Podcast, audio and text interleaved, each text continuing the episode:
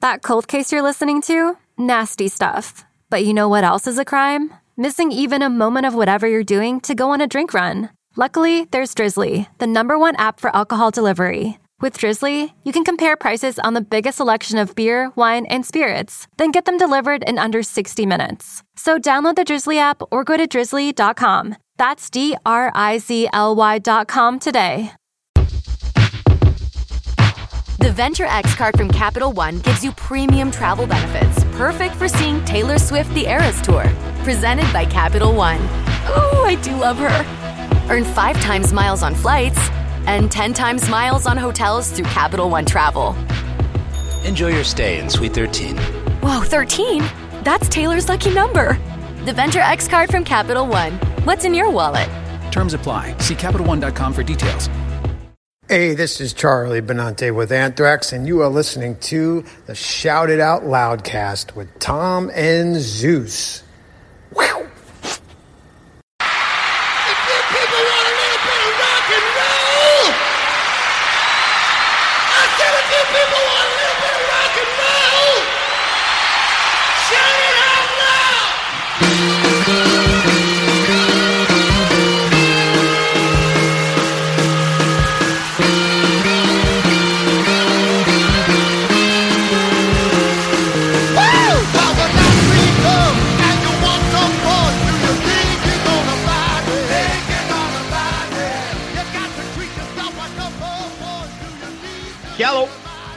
What's up there, Kiss Army? Tom and Zeus with another episode of Shout It Out Loud Cast, episode 120. We're calling this one Eddie Trunk. it happened. You're about to hear it, people. Uh yeah, something that we weren't sure if we were ever going to get this to uh to take place and it took place and wow, yep, it's here. Yes. Not what you guys probably expected. But we're in uh season 3 in the middle Yep. and um just about everybody that we could think of with the exception of the band we've probably had on at this point now tom and i remember when we first talked about who'd you want to have on between me and you we threw out you know gene i'd say gene maybe paul peter for me you were like eddie trunk. I'm like what? Yep. like why? You're like because i can have a conversation with them. You're going to get the robotic uh, like words and uh, interviews that you're going to get from paul and gene. You're not going to get that from eddie. Nope. I'm like okay all right makes sense. And you also said the same thing i think about bruce. Yes. um i may have said jericho's name originally too and they've all been on tom right. so pretty much this is the last episode of Shout It Out Loudcast. See you later. thanks honestly great three years thanks We've- guys We've reached the top of the mountain. See you later. yeah No, but all, all, all jokes aside, um, I, I've been saying this for a while, and, and look, we're going to address the elephant in the room. We'll get there. Don't worry, we will. But I have been a fan, criticisms aside, which we will address, and, and just to, to have him on to be able to pick his brain and know that it's going to be an honest conversation is something that I never thought would happen. And uh, we've we're you know like to pat ourselves on the back for a minute here. We've worked really hard to get to where we are and to get somebody like Eddie Trunk on this show. So we're excited. We had a blast, and we can't wait for you guys to hear it. We're going to get to it soon. Yeah. But you know how we always do it. Before we go, we always got to start with last week's episode. We start with the episode poll. Last week, we had Chris Jericho on, didn't we? I'll give you fever. I'll give you fever. I'll give you chills. I'll give you chills. Make you a believer. Yeah, baby, baby, you're gonna break your will. Yeah, yeah. Quite a not a bad back to back. Eddie had Trunk. happy Chris Jericho, too. Oh yes, yes. Happy, cheery Jericho. Yes, that's the kind we like. Yes. Uh, so we had him on to to uh, review the Kiss Album Madness tournament. We love having him on every year to kind of break down and analyze the picks, what went right, what went wrong. So our poll was uh, which of the final four studio albums, so the four studio albums that made it the furthest, which would be the champ if live and compilation albums were not included. Rock and Roll Over won with 34%, Destroyer at 31, Love Gun at 18, Creatures at 17. That just shows you how it, it's all about ma- it's all about pairings and matchups. Love Gun got 18%, yet it played for the championship against Alive. It's just like sports. It's where your matchup is. Yeah. Uh, um, so couple comments there. Joel Hoffman, you guys said cult more times than a Heaven's Gate documentary. the three most overrated things in history: Creatures of the Night, Revenge, and Ace's solo album. okay. Party Man, for me, Destroyer wins simply because it has Detroit Rock City, King of the Nighttime World, God of Thunder, and their first award winning song, Beth. Graham Richley, ro- yeah, Rock and Roll Over, best deep cuts Kiss album of all time, far more consistent than Destroyer. Yes, that is true. Uh, Bill Elam said, I voted Rock and Roll Over, but I doubt if it could hold up against the legions of Destroyer fans. No, Bill, you won. Rock and Roll Over won. Lee Bruton, Rock and Roll Over for sure. Destroyer is a good album, but after Alive, it was always going to sell bucket loads because Kiss were in it. We're in. Rock and Roll Over has better lyrics, licks, sound, and a far better cover. Ooh, that could be a future debate. On the Fly, he's uh, buddy there with his, his own podcast of his own doing music stuff. Rock and Roll Over is my choice, and that has changed over the past three years. One of my favorite Twitter handles, Pocket Rocket Ride. all, all of those studio albums are great, but the GOAT continues to be Destroyer. It has more Kiss classics than the others. Eh, I don't know about that. Uh, Stuart H. Got to go with Love Gun, with the exception of Then She Kissed Me. Okay, all right. A uh, lot of people rock and roll over, which is why it, which is why it won. Uh, and then a, then a couple comments, episode specific wise. We always read some episode specific comments here, um, which was nice. Steve, Steve and Deuce chiming in with some great comments. I just want to read one thing that Deuce said. He had some really nice thing to say. Been listening to you guys every week for two years now. Episodes are always good, some better than others, of course. However, when Jericho is on, it's always great. He lifts everything up from the topic to the conversation, from the humor to the both of you. Thank you, Deuce. Yep, we love having Jericho on. He is awesome. We love him. Uh, John Schaefer. If Kiss released a version of the first record with the Eddie Kramer produced songs, this bracket would have been much different. Production on the first three records was horrible. I voted for the first record because of the songs, but Paul Stanley is the better produced album. Okay. Gerald Rosenberg, not Saul, Gerald. The distaste for rock soldiers upsets me. Actually, it made me very insecure. I had a higher security service. I wound up punching the balls off myself. As I'm typing this, I ripped half the hair out of my freaking head. Okay. Sorry you feel that way. Um, Polly the Wog, another great episode. Jericho referenced Kim Mitchell, former lead singer of a band called Max Webster.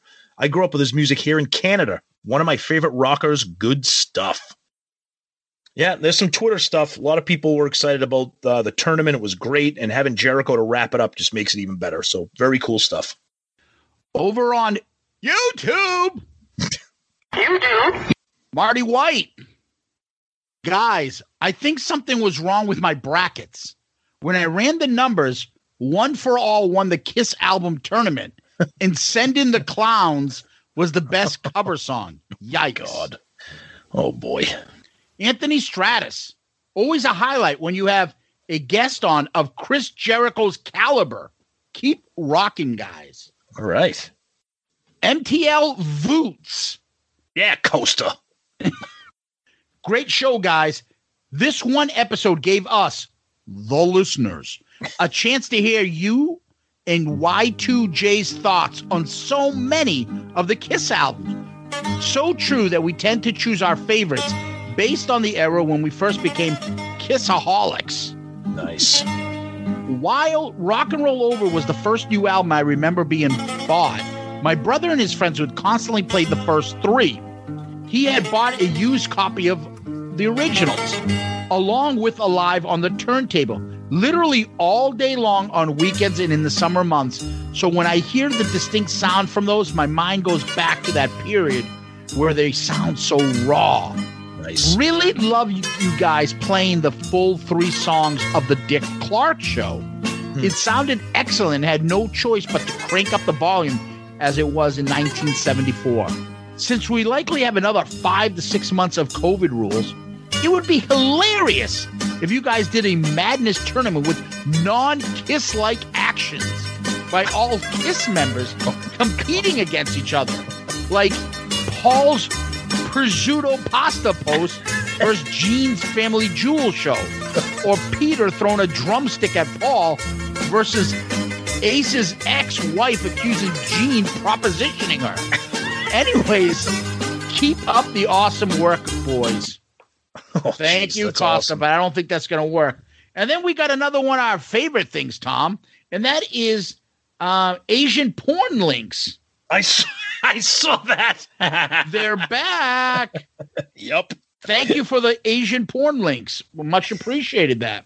Um, over on our Facebook page, Jack Benacchio. C'è la luna in mezzo mare, mamma mia, mamma di dare. Figlia mia, cosa dare, mamma mia, pensaccia tu. Siete figlia lo pesce, io le issu, a issu, lena, se lo pesce, manatena. Se ci ingappa la fantasia dei pescioli a vecchiuzza mia, la la di la, pesce fritto baccalà, uè gomba, no calamara, c'è già catà. Tom, we're full of theme songs today. Everybody's getting Um, one. Yep. Yep. Uh, Jack and Costa, you know, the drill guys, anybody listening, when their names come up, you get the Greek theme and Jack gets the Italian theme. Um, I really enjoyed this episode. I love the episodes with Chris. He's just a pure fan, tells it how it is. Love his 80s kiss. And it's great to hear someone passionate about 80s kiss. Also, thanks for answering my question. Anytime, Jack. We love you, brother. Absolutely, buddy. Graham Richley, great episode. The people have spoken and the people got it right. Ace is the best of the solos, and no, I'm not in a cult. the Ace cult hashtag, I think, picked up, Tom. Yep. Um, Live to Win is cringe. no. No, it's not. You're not gonna like this. Hey, Carnival of Souls deserve to be beaten by a half-ass symphony effort. Stop. I love the debate in passion, and I can't wait for next year's. Thanks, Graham. Nice. Awesome. Michael Anderson. Uh oh. Hey Zorba. um, um, that um, um, that's Zeus, and uh, Zorba is um, um, Montreal Voots, better known as Costa's theme song. Please get that right. Anyways, hey Zorba, was that a Paul Stanley impression or Vinny Barbarino? Yeah, my Paul is pretty weak. Hey Joe, you can't do a fucking Paul Stanley impression, but you can do one of me trying to order a sandwich at McDonald's. and that's all I got from Facebook, Tom. I think you got an email you want to read? Yes, we do. Uh, these are some of our favorite ones. New listener emails. Casey Campbell, new listener to the show. Hey guys, recently found your show over the month. I'm glad to hear fans like you guys being honest on topics related to the band. Your show has made me think more about their music and that it's okay that I'm not the only one who hates Monster. Woohoo! I do like Carnival of Souls. Thought it was cool to see the guys venture out and do something different. Not always agree with what you guys say, but the show makes me laugh. Now I'm digging through the older episodes. Excellent. Love that. Now I'm off to listen to The Elder and the Paul Stanley solo album. Ooh. One question. Do you guys think they have any audio from concerts during the Eric Carr years? I would love to hear a concert CD from those years, and I feel it's an injustice that there has not been released already. Casey in Idaho. Casey, we talk about that all the time. Um, this week's question of the week is kind of related to that. So, yeah, I, I, we we always talk about a live Eric Carr, something other than Animalized live, like an actual audio CD. But I don't know. I know there's bootlegs out there if you're into that, but I don't know. We'll see. Yeah.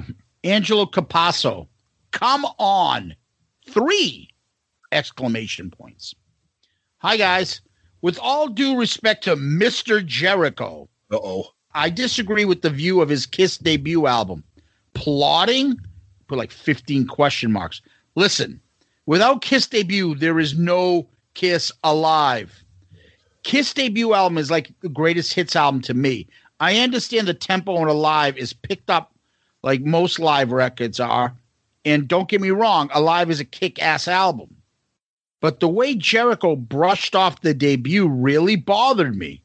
He's making it sound like Deuce and Black Diamond suck on the original. Without Kiss, Harder Than Hell, Dressed to Kill, there is no Alive. It's that simple.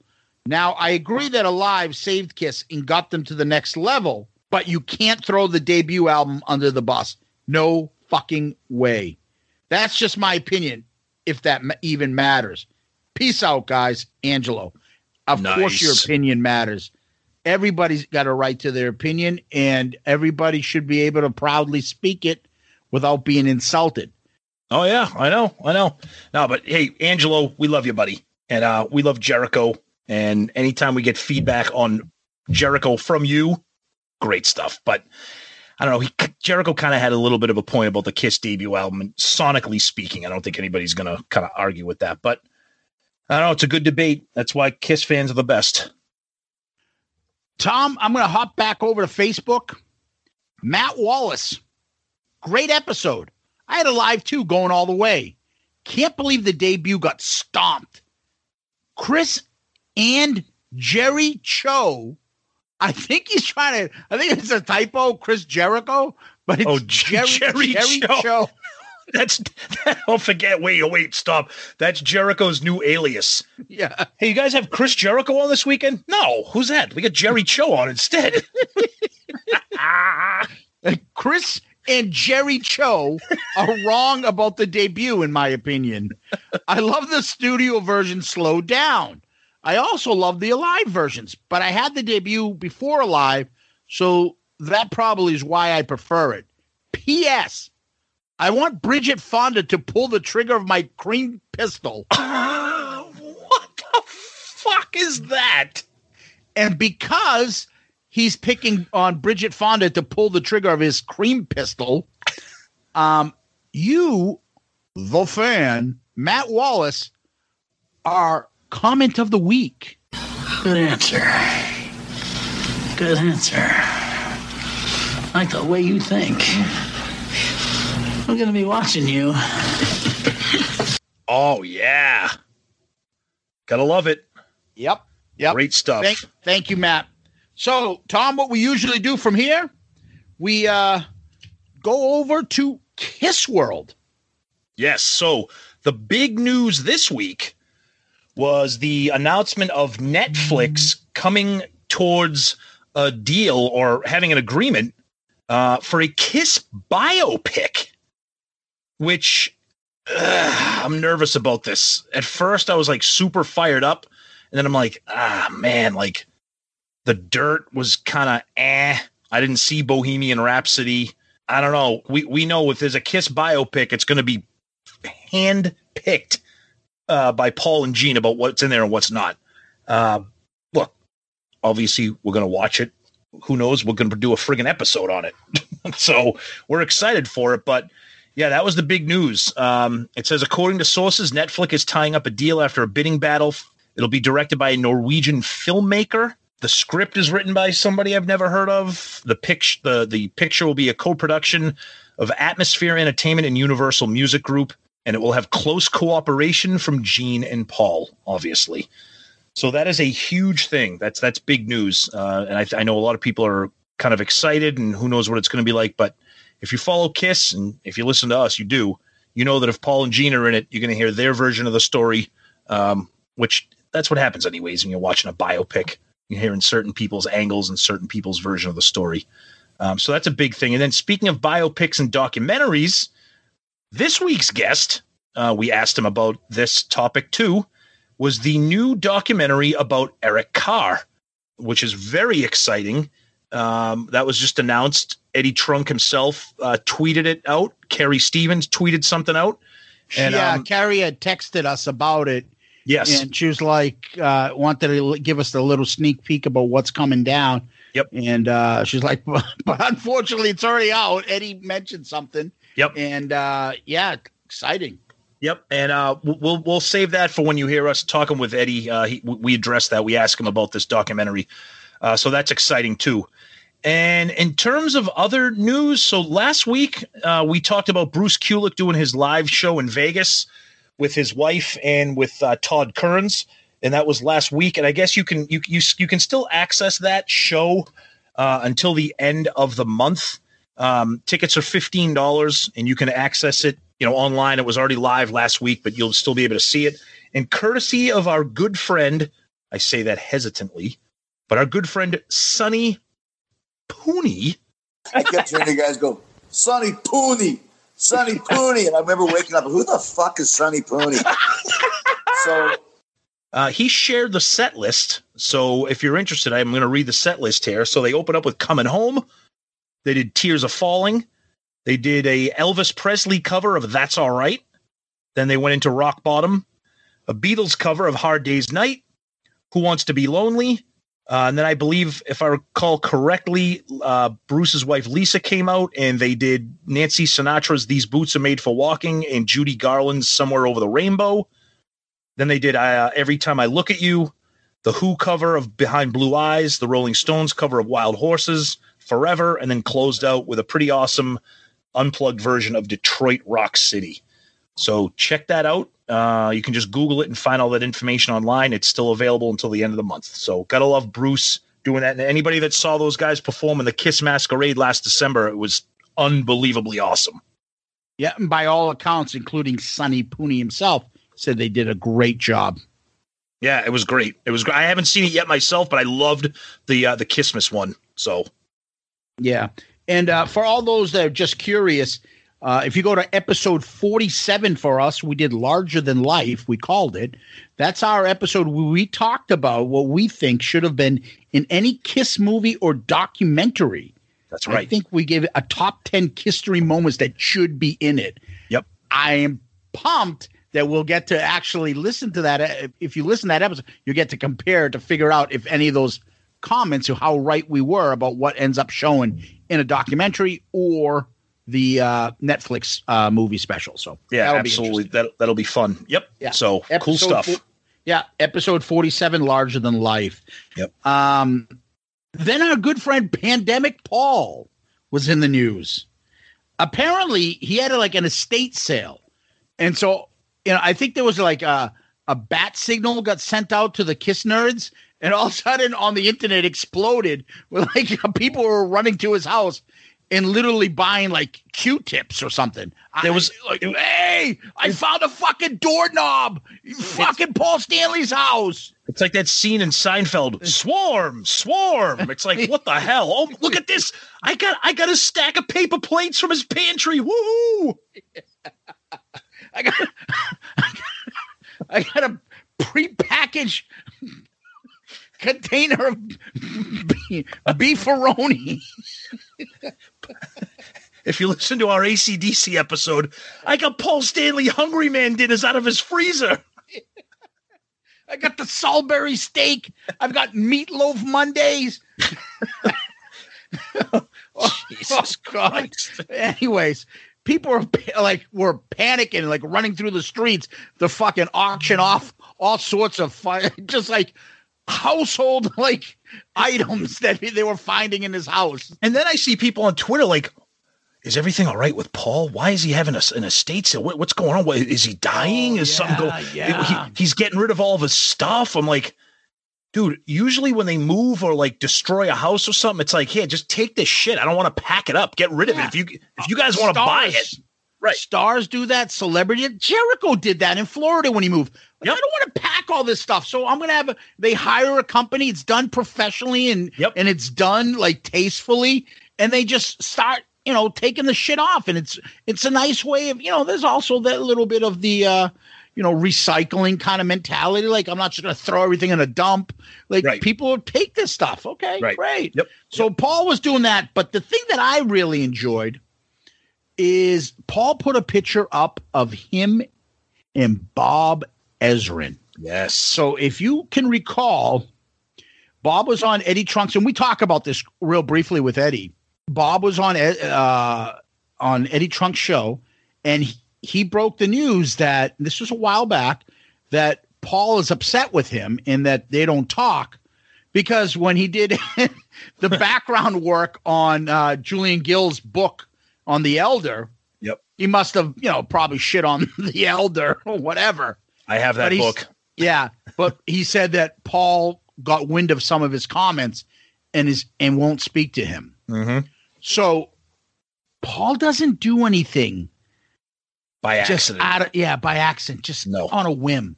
nope. But he put a photo with his arm around Bob Ezrin and took the picture. Yep.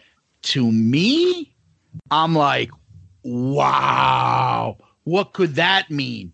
And I, I don't know. I mean, I could be dreaming, but maybe let's get the band back together. Maybe Bob is one of those guys. If they can repair that relationship, all right, I'll go out on a bang with Bob Ezrin, produce maybe a couple tracks for us. Maybe that's something that he can live with and be okay with. Um, I mean, Paul's comment was only the sun's coming out. So awesome to have lunch with my dear friend Bob Ezrin today. They had lunch. Yeah, that that I if look, you're a Kiss fan, you know that's a big deal. Like we like we said, Paul doesn't do things accidentally or organically. Everything he does is, you know, th- there's kind of a reason behind it. So for him to just randomly throw up a picture of him and Bob, I don't know. Now, again, are we dreaming for them to get come together Yes. and, col- and collaborate? Yeah, of course, we of course we're dreaming, but we would love to see them collaborate so that Monster isn't their last album, and and that so these some of these these, these Kiss albums they've been putting out that have been produced by Paul that we're not too thrilled with can maybe have Bob come in and, and take care of it. Now that being said, there's a lot of people that aren't happy with Revenge or music from the Elder, and some people think Destroyer is pretty good. Other people think it's the greatest album ever made. So maybe there's people out there be like, I don't want Bob Ezrin producing another Kiss record. But you know what? Now that I'm thinking about it, maybe it has something to do with all the documentaries and all the stuff going on, Could be. right? Could be, Bob yeah. played a huge role. Absolutely. Like, okay, well, in order to get the rights to this or this and that, we need Yep. Bob and Correct. Paul to do that. Yep. But even more importantly, one about a day, uh, yeah, well, well, yesterday, cooked up some fettuccine with Oh, olive oil, salt, tomatoes, onion, garlic, basil, hot sausage, mushrooms, white wine, butter, a little cream and spices. Just add to add Parmigiano Reggiano, and Sarah and I ate it all.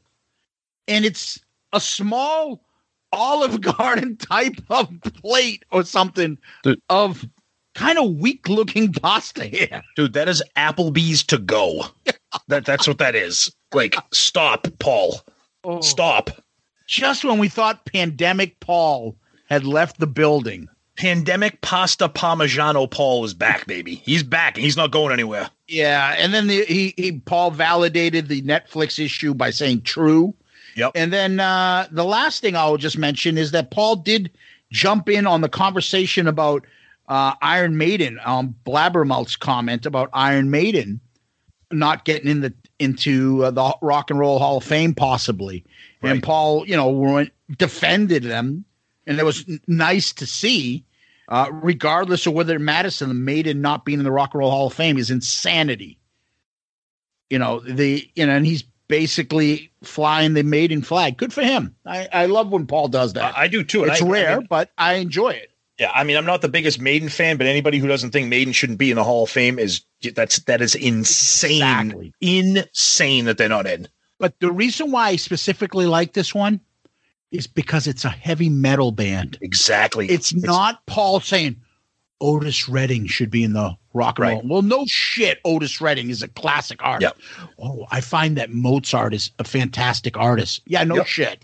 Right. But it's not somebody that he needs to validate to make himself look good. No, he's vouching for a classic. Maiden. Yeah, he's vouching for a classic metal band that everybody yeah, loves. The, the people that would vouch for that and agree with him on that are not like some elitist critic that he's looking for approval from. So it's very surprising that he does that. So maybe Pandemic Paul is leaving again. Who knows? He's He's, on that seesaw. Who knows? he's not leaving. He's not leaving. Yeah. He's not Well, leaving. Tom, before we go into the uh, episode, let's talk about Patreon. Our Patreon account is uh, somewhere where you guys can help and contribute to the show. And uh, we have different levels and tiers that anybody wants to get involved. There's tons of information there. We get involved with all the guys there and girls that are on Patreon with us. And we have a nice, nice kind of click going there. And we are, fortunate to have a new Patreon member too. Jim Riley jumped in and he's on the Gene. Actually, we don't call him by the names. We call him by the characters. Ooh, Eddie wouldn't like that. he's in the he's in the demon tier. Exactly. Yes. Yeah. So Jim, thank you so much for jumping on board. We greatly appreciate it, and we always like to give a shout out to all our Patreon members for all their help and support for the uh, for the show. If you are interested, you want to find out and what's it all about and what does it mean and all that fun stuff, just go to the Patreon app or the website, patreon.com, P A T R E O N dot com. Or if you look at the episode notes when you find this podcast episode, you can see in there we have links to our email, links to our Facebook page, our Facebook group page, and we have a link to Patreon. Check it out. If you if you find something that interests you, ask or have a question on something, let us know. Absolutely. Guys, we say this every week. We can't thank you enough. And Jim Riley, welcome. Thank you so much. Big fan of the show. We appreciate the interaction and we certainly appreciate uh, you jumping on board and being part of the Patreon family. So thank you to Jim specifically, but thank you also to everybody else that is uh, part of that Patreon family. Uh, we have a lot of fun over there uh, people being involved with uh, some things that go on with the show, some special polls. It's, it's, a good time. So, like Zeus said, check it out if it's uh, you can get some information and see if it's something that you're interested in.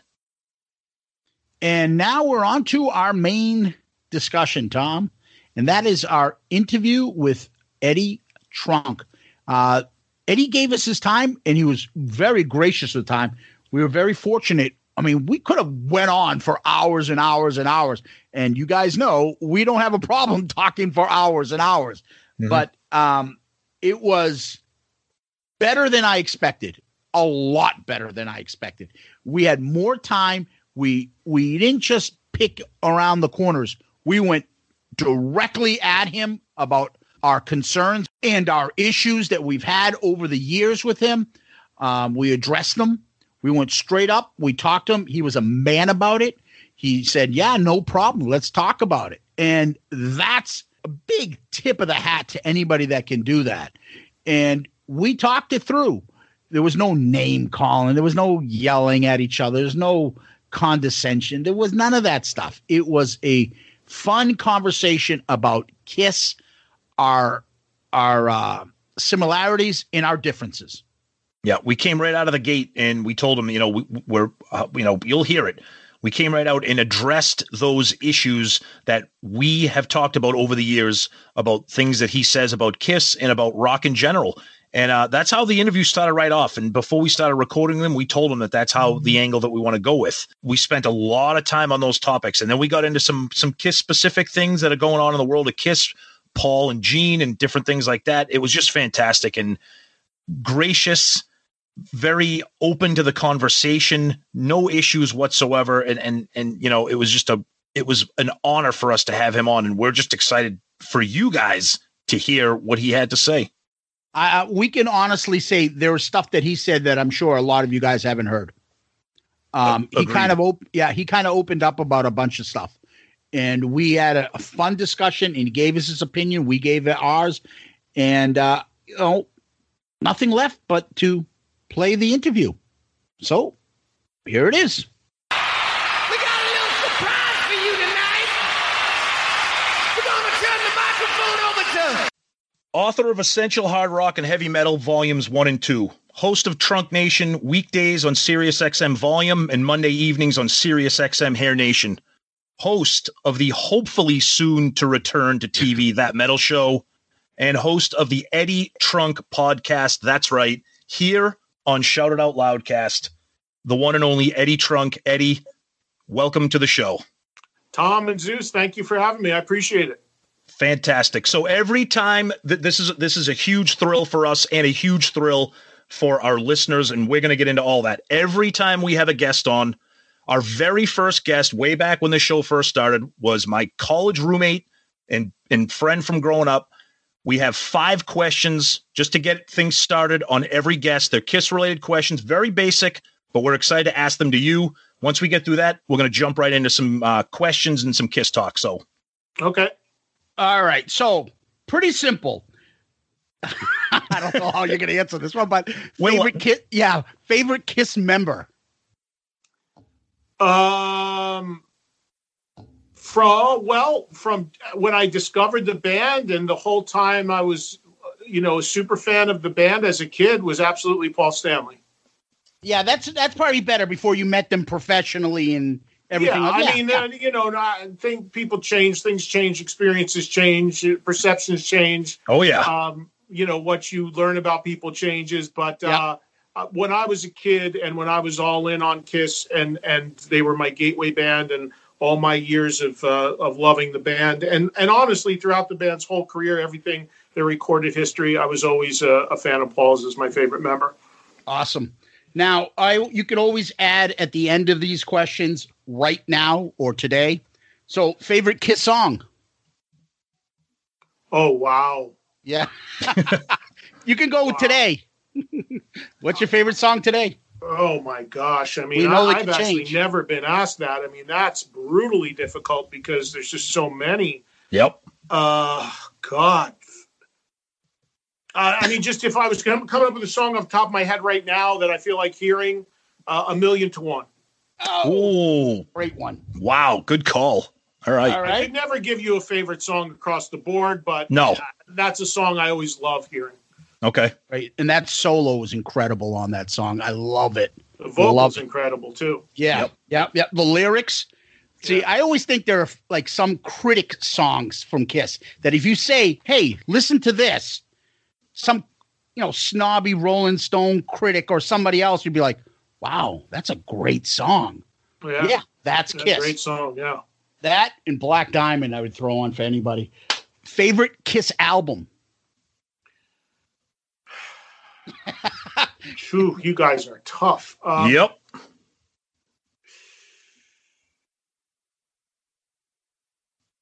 Can I give you two? Sure. Sure. I would say it's a kind of a toss up right now, at least between rock and roll over and creatures.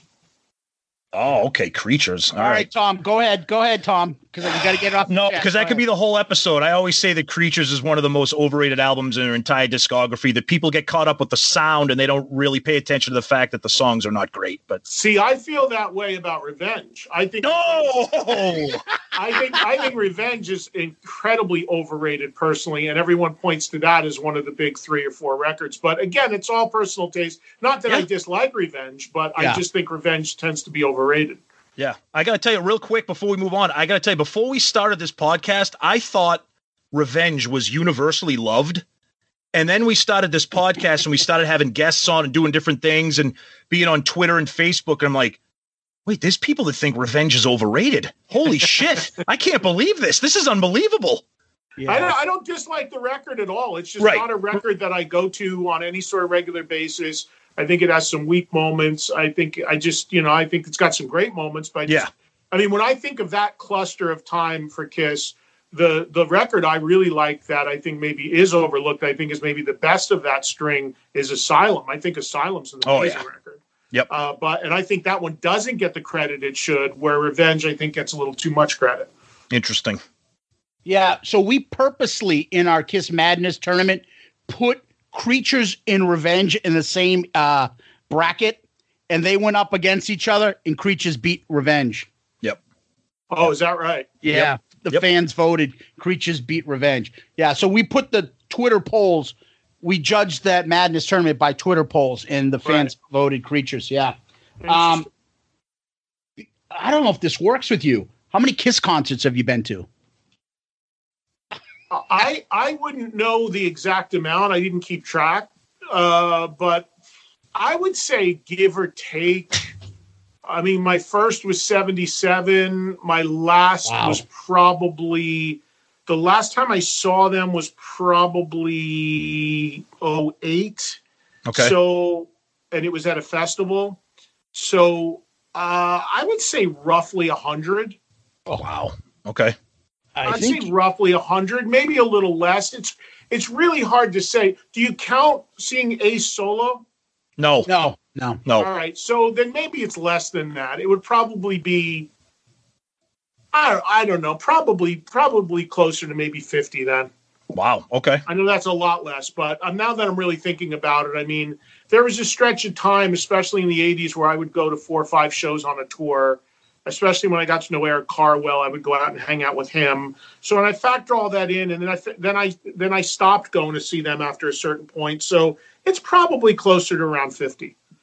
So I think you're about tied right around that part with our buddy Joey Cassata for the Okay. for, for the most. Joey's a little younger than me, so Yep. that's pretty good for Joey. And he's course, co- Joey and he's- opened some shows. For That's them, what so that- Exactly. Yeah, he toured with him. a lot too. Right. yeah, right. that's that's the part that he was kind of cheating on. But yeah. all right. So now the last one is I always like this is my favorite question. What's your favorite Kiss memory? We know you have a lot, obviously. Yeah. Uh, I would have to say it still remains the very first time I saw them. And even though I was just 13, I remember it pretty clearly. And it was uh, December 16th, 1977. It was the third of three nights at the Garden for the Alive 2 tour Oh. in New York City. And I was driven, uh, you know, I was way too young to drive or anything like that, but an older, a friend and her, his older sister took, took us in. And it was my first time really going into New York City and going into Madison Square Garden and experiencing a rock show and the sights and sounds and smells of the street walking in, the buzz going in, then going into the building, and my seats were way up high at the garden, and then smelling the the smell of marijuana for the first time in the air as a 13 year old, trying Yeah. to figure out what the hell was that, and then getting all the way at the top of Madison Square Garden, and um, the, the the thing I always remember about it is is the fact that I couldn't, and you have to remember I was 13 at the time, I could not co- process the concept of amplification.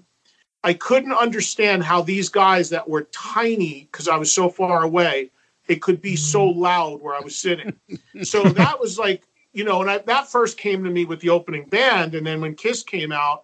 So those are, you know, those are very vivid memories, even though they were so long ago. But that obviously was a really impactful experience, and and is widely considered the pinnacle of Kiss. So I would have to go with that. Perfect. Can't argue with that. Yep. Can't argue with that. So Tom, All let's right. uh, get into the questions, buddy. All right, so we're gonna, we, we're going to start off with uh, a, a, a, a good dialogue here on a couple of issues that Zeus and I have talked about a lot on our show regarding strong opinions that you have on your shows.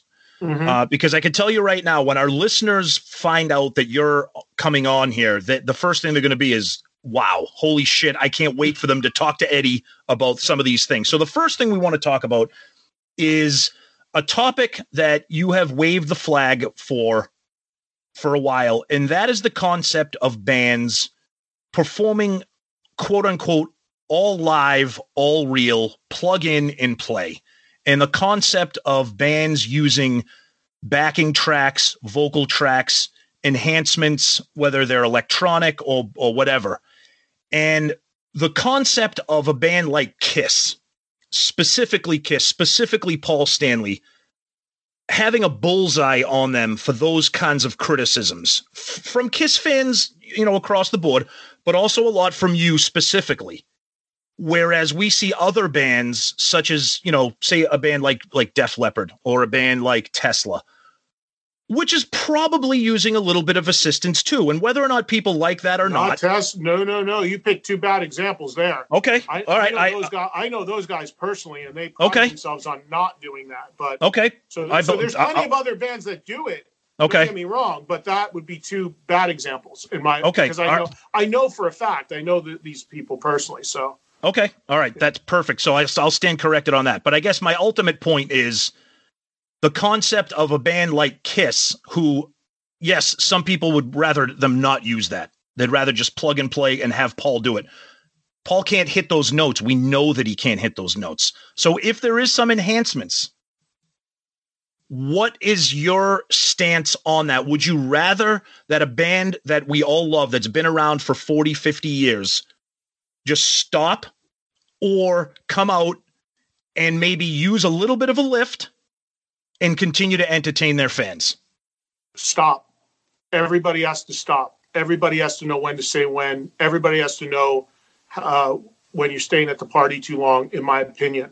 And the thing about it is, look, if you want to talk about uh, people who are critical of people uh, using tracks or uh, lip syncing or using these electronic enhancements, Yep. you know who's incredibly critical of all that? Paul Stanley. Exactly. Read the quotes, read the interviews. They're there for everybody to see. Prior to the allegations that he's now doing it, he was extremely critical of that. He used to call out a million bands. We don't have anybody under the stage. We don't do this. We don't do that. Well, hmm. I mean, and as far as the nobody under the stage thing, I mean, we all know that in the 80s, they had an offstage keyboard player Yeah. singer. They had Gary Corbett for a couple tours. Yep. And they had Derek Sherinian for the Revenge Tour. So I just call out hypocrisy, man. That's all it is. I mean, people can do whatever they want. People can be cool with whatever they want, accept whatever they want. But it's really hard when you were so critical of others doing it and then you do it yourself or allegedly do it yourself. And the thing about it is this um, I am I am not critical about that with just Kiss. I feel strongly about that with every band. I think it's an epidemic. I think it's a problem. I think it's a really, really bad thing for rock and roll. And I feel I, I have to be really clear about this because people misinterpret it. So I have no problem if you have a a song and there's a keyboard in it in one song in your set and you don't want to carry a keyboard player. I get that. There's nothing wrong with that. It- it- like Ronnie James Dio, the times he didn't have a keyboard player and he would do Rainbow in the Dark, it was clearly the, the keyboard lick in Rainbow in the Dark was clearly Yeah. a track. Nothing wrong with that. I get it. It's it's blatant. It's obvious. It's not smoke and mirrors. He's not going to pay a keyboard player for one song. I get it. So I'm not talking about little effects like that. But when you've got bands that are doing guitars and instruments and tons of vocals, backing vocal, lead vocal, it's it's an epidemic. And I know I, I've been I've been told and thanked by so many artists for being vocal about this because you know who hates this more than anything? The artists who actually do go and play a real live show. Mhm. So I I maintain that like if saying you think a live rock show should be live is controversial, well then color me controversial because I don't see how Yeah. that's remotely controversial. And when you say what should an artist do if they can't do it anymore? Well, there's a few things. First of all, I also have to clarify I have no issue at all with artists who bring an extra musician or two on tour with them to fill out the sound. Mhm. Um, Aerosmith does it. They introduce the guy. He's on stage. They they he helping us out on vocals and keys and guitar. Here he is at the end of the show. There's nothing hidden. But when you have the what I call them the laptop bands or the Pro Tools bands Mhm. that go out there and half of the set is on a track, where's what's the point of the live show? Like where's the variable? Where's the where's the without a net aspect of playing live? And look, it's rampant in pop music. Oh, yeah. In in, in mm-hmm. pop music, it's not only rampant, but it's accepted. If you remember, and I reference this all the time, years ago, Ashlee Simpson sang on Yeah. Saturday Night Live. Oh They God. got caught lip syncing, and there was outrage about it. Well, here we are 20 years later in the world of pop, and every award show, every pop artist is blatantly doing it, and nobody, everyone looks the other way. That's one of the reasons I'm so vocal against it in rock, because we're about halfway there right now in rock, and I don't want to see it go halfway there. I want to see it come back to real, organic, live rock and roll music. And when I host all these festivals and go to these festivals, I can tell you firsthand you got one band that's out there that just poured their heart and soul into their set that worked so hard to sound good all these vocal warm ups, all the things they did. And then they watch a band come on before or after them where the people aren't like it's it's all on a track. And and even, and it could be me and I have no musical talent up there doing it, going through the motions. And Yeah. then the audience talks about how great that band sounded. Imagine how you would feel if you were the band that just put so much into your craft. So I believe I got no problem with people using live help. I have no problem with bands tuning down, which tons of bands have to do. Mhm. But when you reach the point when you physically cannot do it anymore, there's nothing wrong with saying, okay, it's time to go do something else. One of my favorite, one of my best friends is the baseball player Mike Piazza Yep. who when who's a Hall of Fame baseball player and he's a huge rock fan. Mike isn't catching for the Mets tonight. Mike isn't at the plate tonight. Mike isn't hitting home runs. Mike knew age stops for no one. He can't do it. But what is he doing? He's still involved with the Mets. He still does promo work. He's still on the TV. So it doesn't mean you have to check out completely. But I just believe that for everybody, there's a time and place where it's like that old phrase you stay too long at the party and uh, it, it- when it comes to kiss the last thing on this if you read any of the press that they did around the time of the original farewell tour in 2000 the reason they said they were stopping was for exactly these reasons like they literally used that quote we don't want to stay too long at the party we do a high energy physical show. We don't want people to ask, why are you still doing it? And so there's no shame in it. They were on board with all of this for a long time. So it's not just Kiss. Uh, to me, it's a problem across the board in rock and roll. And again, if if saying that a live rock show should be truly live and that for your hard-earned money you should see a band playing live, uh, I think that uh, if that's controversial, then I don't know what's happened in the world of music. I think one thing. I think one one comment I want to uh, want to say on that, and I think I think you you brought it up well, was that unfortunately I think Paul has a self-imposed target on his back because of what he says. Um, I, I'm wondering if maybe he would have been he would have been as targeted as he was had he never made those comments. Yet, may, I'm sure people would have. But I think you bring up a good point that because he said, "Oh, there's nobody under the stage, we're not doing this," and now people know that he is, or at least surmise that he is. I He's think not that- alone, Tom. Right. He's not alone. Right, right. Gene did it too. Yeah, Gene right. with the see come see how the big boys do it. And Yep. those comments too didn't help. Yeah, I mean, look, when you have that sort of bravado and you're going to step out like that and you're going to call others out like he did, and he absolutely did, and then you know th- those people too. I mean, imagine those people.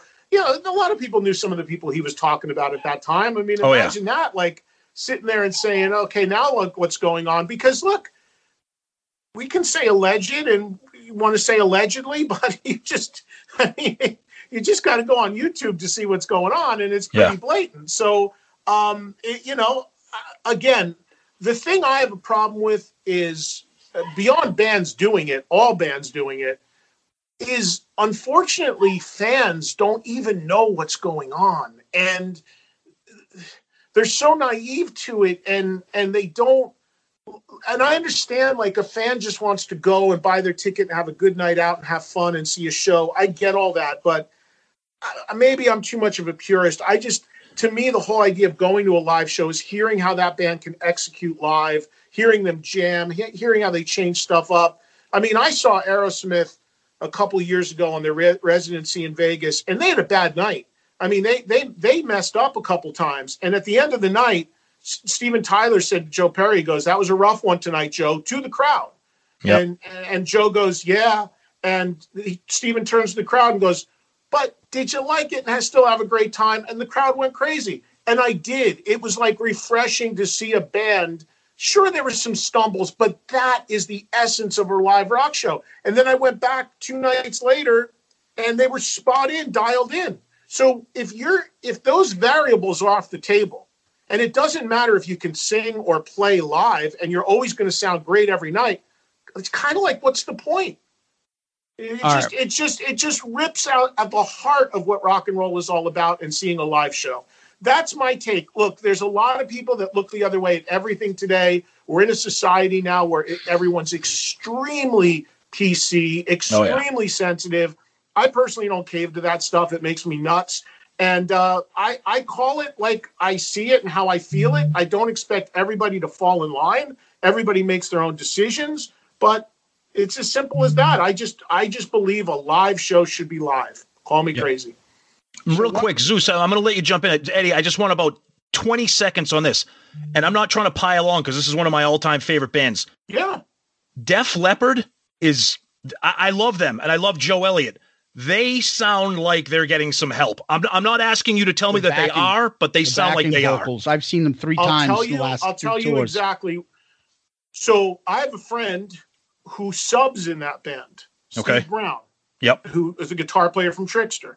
Yep. And Steve subs in that band. He is the uh, alternate for for uh, Vivian. Vivian. Vivian, and he's all he subbed for Phil Collen as Oh, well. wow. Okay.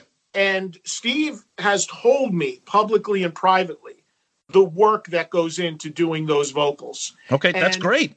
And and here's the other thing. I can tell you another thing. And so so the, the thing about this, if Def Leppard were doing that, it would be really bad because they are vocal about not doing it. They are vocal about being completely live. Mhm. And what they do do what they do use is they have a system called uh, a fractal, which is a uh, Yep. a thing where you plug your guitar in and you're not actually going through an amp. It's a it's a device that recreates the guitar sounds that you dial into it. It's just a different processor for an amp, but that's guitar stuff.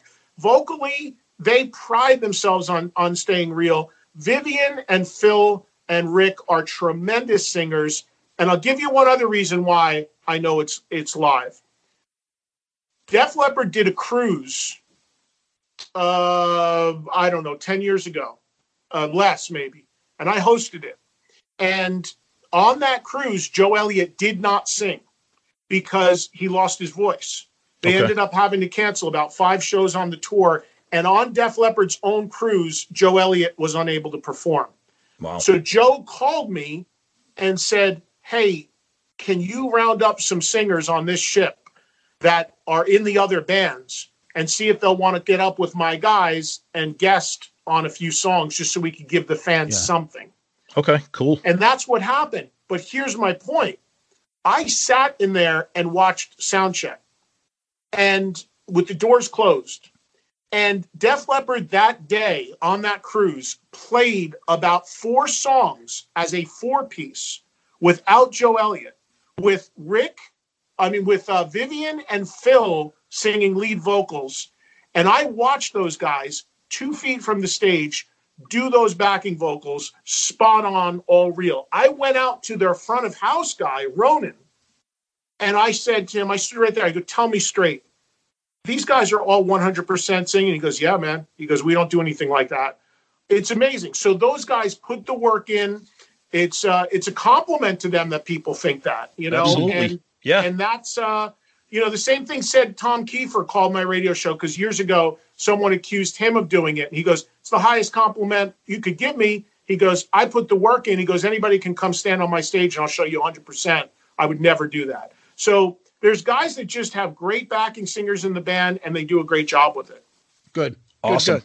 Awesome. So one of the things to just to move on from this subject, but I want to hit on is we on this show know very well that we love Paul, but he's he's a little bit sensitive.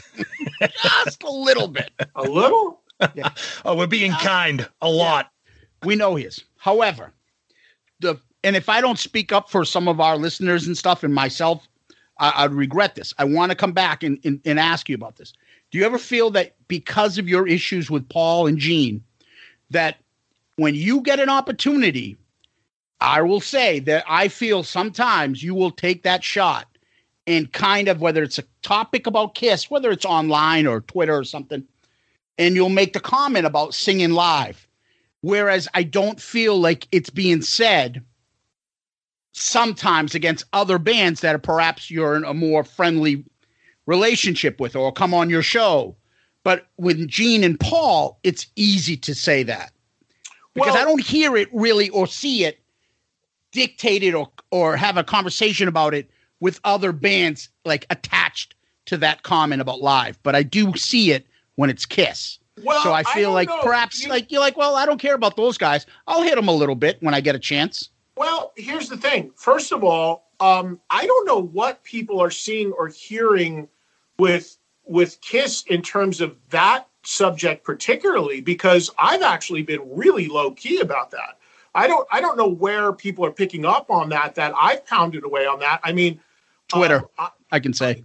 I mean, I've met, I, I, maybe it's been mentioned once or twice, but God knows not that much.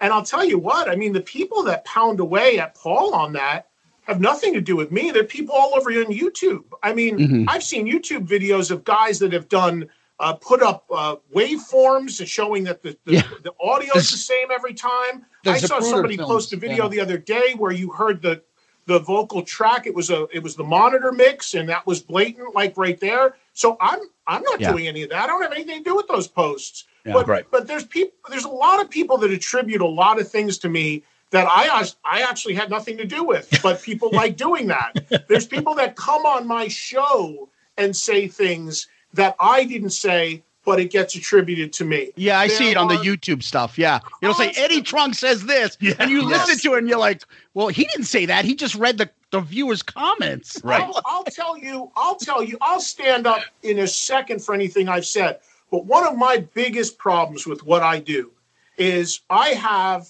a uh, a very I'm fortunate that in 38 years I built a very passionate audience, and and I appreciate that. But I have a show, and my show is modeled, as I call it, sports talk for rock fans. So if you just if you listen to sports talk, that team was great, that team sucked, this guy sucked tonight, this guy was great tonight. I want that open dialogue. But there's plenty of times that callers will call in and have a position on something. And even if I don't comment on it or agree on it, because it happened on my show, it gets attributed to me. There, there, there are there are artists that will come on and say stuff. Just happened recently with Geezer Butler. And even though I didn't say it, he said it, it gets attributed to me. So I'm used to that. There are people that take things that I do all the time, cut it up on YouTube. I can honestly tell you guys as I sit here, I have never posted anything on YouTube in my life. Sadly, this is pathetic, but I wouldn't know how to do it if you asked me to. But fans do, and fans get real creative with the editing and what they do and don't take. Yeah. So reality and perception can be two de- very different things. And by the way, when it comes to this particular subject, I don't. The reason why I don't always name names on it and call people out on it is because I need to know definitively that it's happening. Because to me, it's a pretty serious thing. Yeah. So you have people out there in the KISS community, and it's not had nothing to do with me. It's not me doing it, but they're posting all the time their proof and their their thing. That's not to do with me. Um, I can tell you another example though, where I called it out, where it was blatant. A few years ago, Bon Jovi were on tour, and Jon was at the mic stand, and he walked away from the mic stand, and lead vocal came out of the PA, and oh, and a bunch of people sent me that clip. Yeah. And I tweeted that clip and I said, What's going on here? And, you know, I was public about it. And Yep. I know Jon and I Jon has been on my show. So and the band uh defended it and explained that it was a their their defense of it was it was a it was a track that they were using in sound check for the PA and that the sound guy mixed it wrong or something. I don't know if that was true, but they responded to it. So it's not true. I mean, a lot of Kiss fans live in a bubble and think it's all the whole You think? world revolves around. They do. That's true. and I don't. I mean, I love Kiss, but my but there's a bit much bigger world out there. I Yep. don't stress it. I don't worry about it. And one other thing to clarify about what you said a second ago, Gene Simmons has no problem with me at all. So it is not Gene Simmons. I know that for a fact. Uh, Gene does not work with me because he doesn't want the backlash of Paul. Paul wow. Paul Stanley runs Kiss and has for a couple decades now. He control. No, I'm not saying him and Gene aren't equal partners, but Paul. Anyone that knows anything knows Paul calls the shots. So um, Gene has personally told me he has no problem with me at all. I know Gene. Gene's a straight shooter. I know Mhm. Gene would probably love to debate all this stuff with me, and we'd have a great fun debate about it. We've had him in the past. So I know, but I know all those guys. And look, I don't blame them. Nobody wants to lose their gig. Nobody wants to deal with the guy. You said it yourself a second ago. Somebody that's hypersensitive to this stuff. Um, you know, nobody wants to deal with that, especially if you're working for them or with them. So Yep. I don't blame any of those guys for how they have to conduct themselves uh, uh, around me at the moment. It's just silly to me that I've said all the time they're the one band you can't have an objective opinion about because either th- th- there's certain segment of the fan base or whatever will come after you or that one of the guys in the band just blocks you out.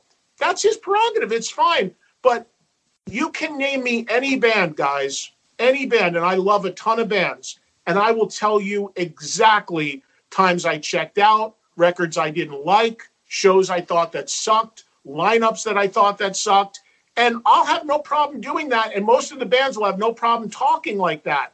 Kiss is the one band where there's Yeah. a, there's a person in the band and there's a segment of the fan base where that's not allowed. You got to be on the track at that segment at that second on everything that the mandate is on that day. Otherwise, you're a problem, and that's just unhealthy. I think. Yeah, there's a couple things there. Um, I the the running gag here is wrestling, Star Wars, and Kiss, the f- most fickle fucking fans you'll ever find. And on that note, I've been saying for years now here, Paul is the band, Gene is the brand. There's no point ever I can picture Gene putting his foot down about something, saying no, that Paul wants and that Paul doesn't get. But if Paul puts his foot down and says no, it's not happening. Right. Look, Paul they, they, runs they that have a stuff. yeah. I mean, they're business partners and they've been together forever, and they've got a hugely long and successful working relationship. And uh, most people on the inside will tell you that they're very different people, and they actually don't always get along at all or agree. But my what I had been told was a was a number of years ago. Paul wanted to stop doing this, and he you know he knew. I mean, he's the front man of the band. I mean, he's got to bring a certain energy. He's got to be able to sing. He wanted to not have these questions that we're talking about being asked asked. He Yeah. wanted to avoid this. Again, this isn't me talking. Just read the interviews. They said it themselves. I can't. I don't make this shit up. Um, my understanding was though that that Gene basically like relinquished the decision making to him because he wanted to stay in, and Paul was kind of done with it. But then by turning the reins over to Paul to make all the decisions, produce the records, call the shots, that's what kept Yeah. Paul in the game. So Gene, you know, although Gene, I'm sure has a very big voice, he also doesn't want to rock the the cradle, bec- or rock the boat because he wants to he wants to stay in it as long as he can possibly stay in it. I understand all of it. You know, my position with Tommy and Eric, which I've stated repeatedly, the part that gets cut out of that when people want to stir in the pot is that I have no problem with those guys. I have no problem with them having that gig. I have no problem with them in the band. They're talented people. They're good people. I've known them for a really long time. If they didn't have the gig, somebody else would have it. I have no issue with them whatsoever. If I'm going to have an issue with what they do, uh, my issue is at the top because the, from the top they were told, no, you guys are going to be these people and create and and do somebody else, someone else's personas. So I have, I mean, I, and I understand Tommy and Eric are in the same boat. They can't talk to me right now because of the wrath that would come down on them. But, but so I have no issue with that. I don't blame them. What are you going to blow your gig to talk to some idiot like me? I get it. But I know those guys forever. I have no issue with them at at all. They do a fine job. It's just not for me. Yeah, that was actually our second segue. So the other big thing is that we, you know, we know we, we you've had your opinion about Tommy and Eric and thing. So here's one thing that I've always wanted to ask you back: if Peter didn't have a problem playing with Tommy, and Ace didn't have a problem playing with Eric, why should somebody else?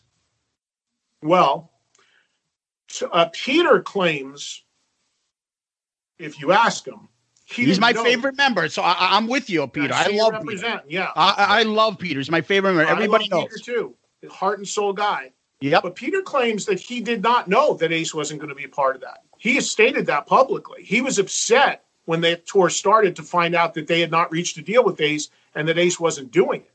So Peter, Peter, Peter claims that there was a bait and switch that went on there, and I can tell you, one of the last times I ever saw Kiss, the lineup was with Peter and Tommy, and it was Mhm. in Vegas at the Pearl at the Palms. I don't know what year it was. It's probably at this point 17, 18 years ago.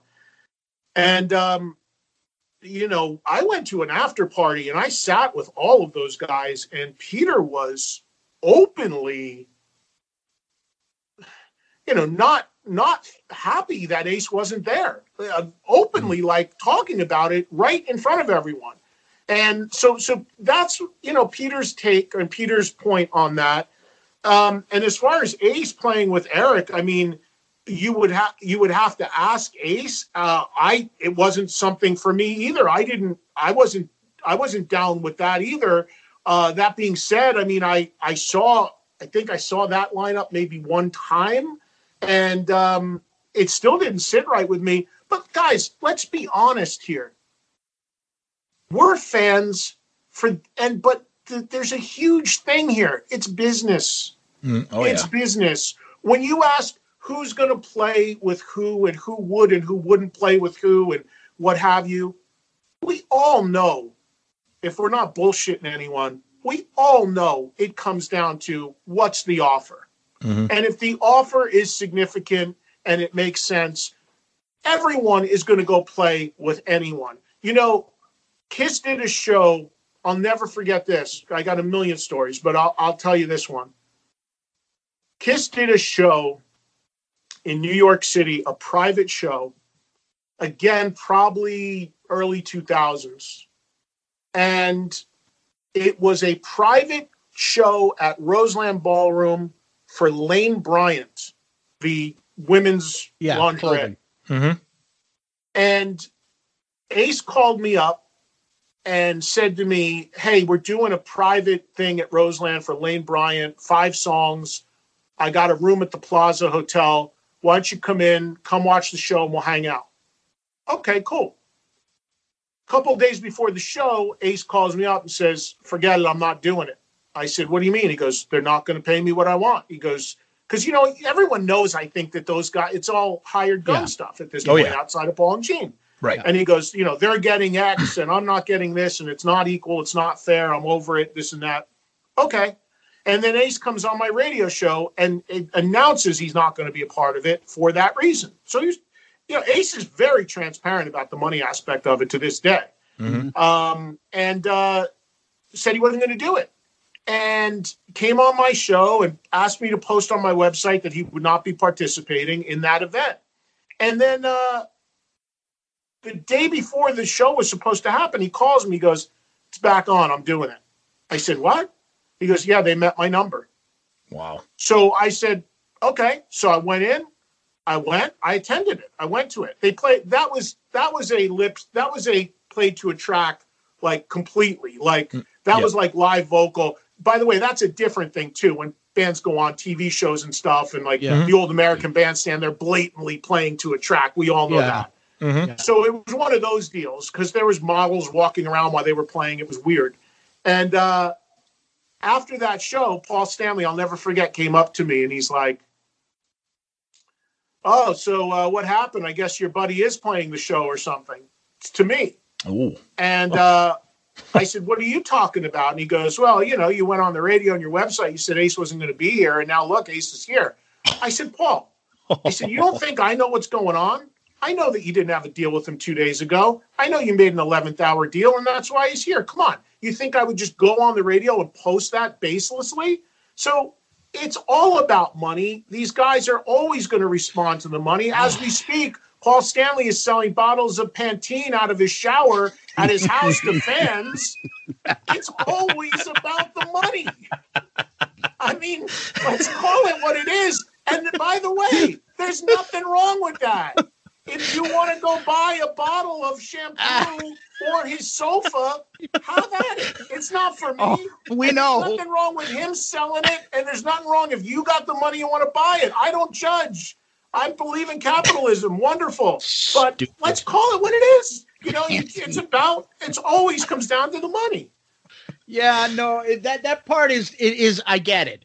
My only thing is, I to me, look, uh, Ace and Peter, I honestly believe at this point in their careers, they cannot do a full concert with Kiss.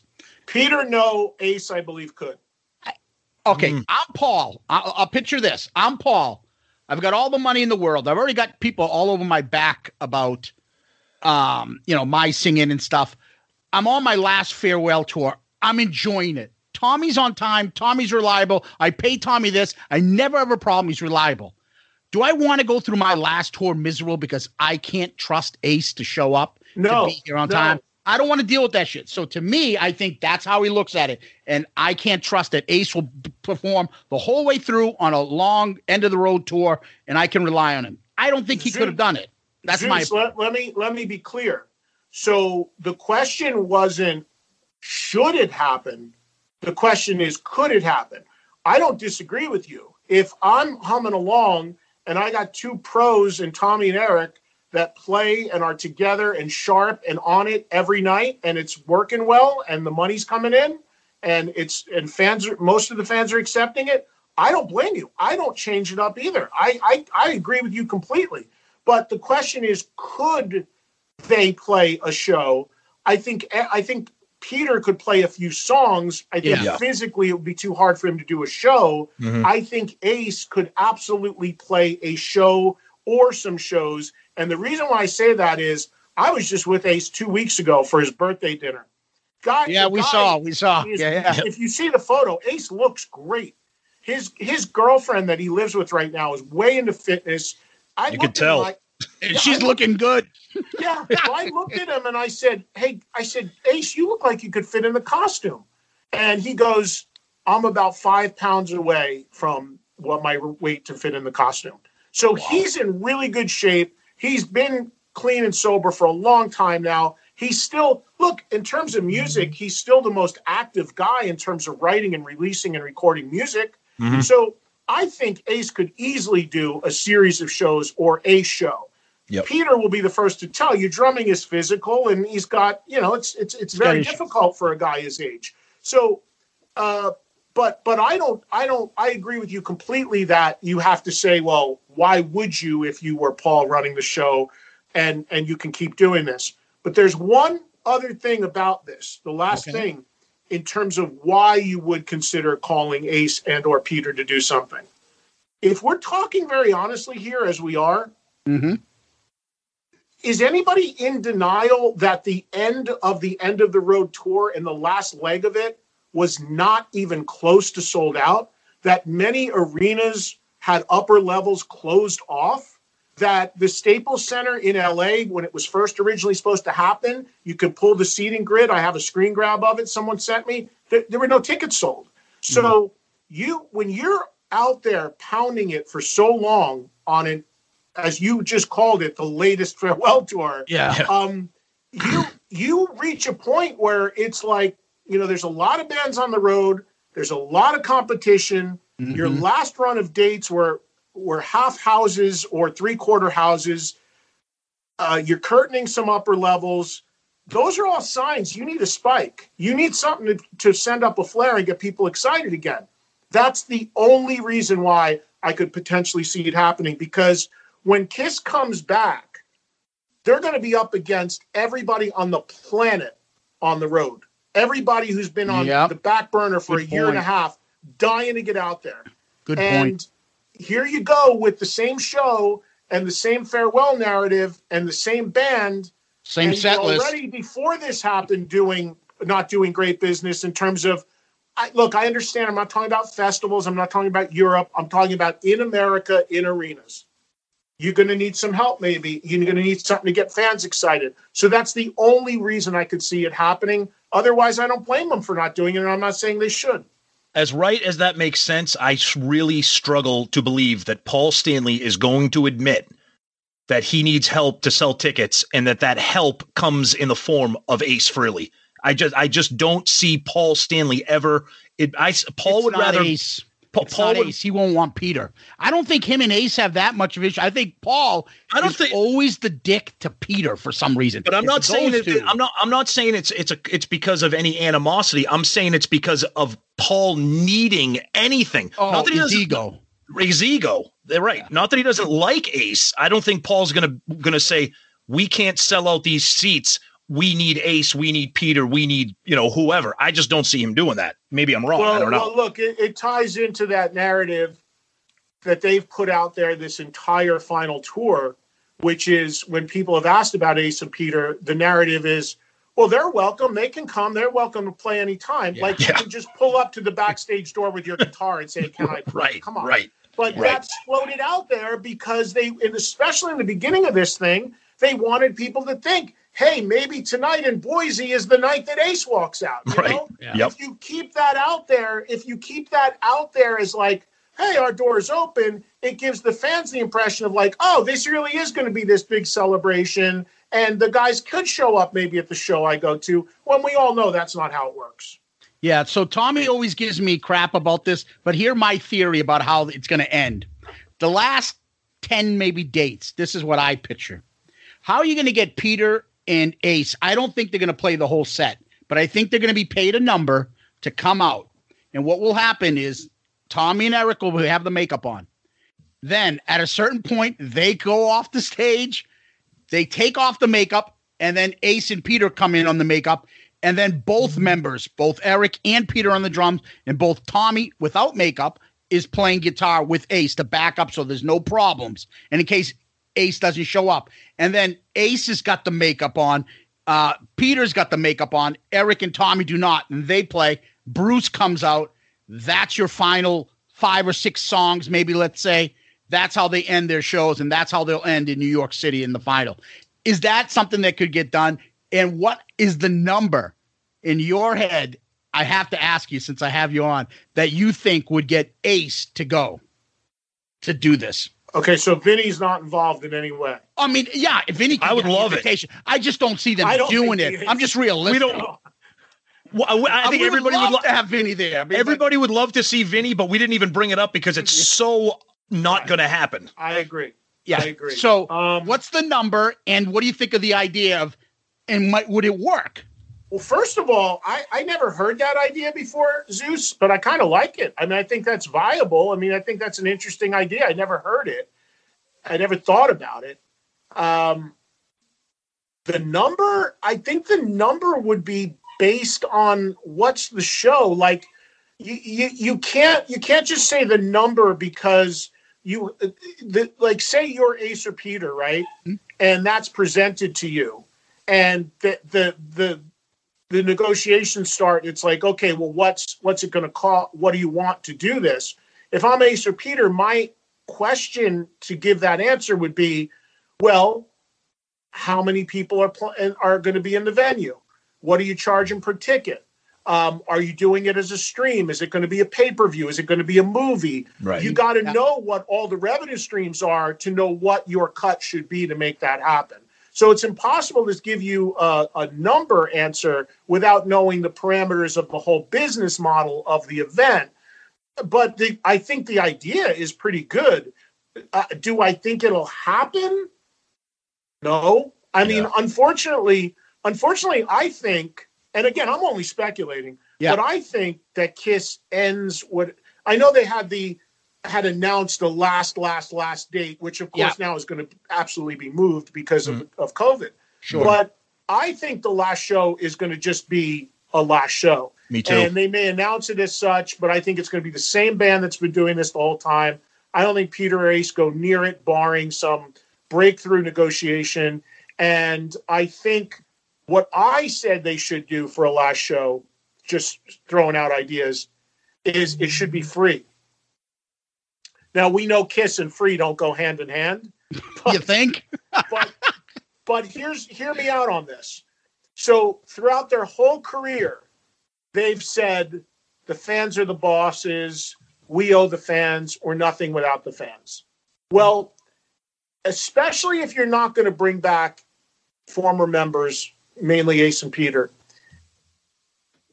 go to go to Central Park home city, free show, no ticket needed. Bring a s- sea of people will wander in there if they're not paying for the ticket, and your final show is truly the thank you you always say you owe the fans, saying goodbye without charging anyone to get in, and you could have a couple hundred thousand people there hanging out on a beautiful day watching a Kiss show, and you say, okay, well, what about the cost of production, security, this and that? Imagine the amount of merch money that will come in Oh, when yeah. nobody paid for a ticket Yep. and it's a shirt to commemorate the final ever Kiss show. Mm-hmm. And even if you got to dig in your pocket a little bit to offset that, so what? What a nice gesture. What a nice way to close it out.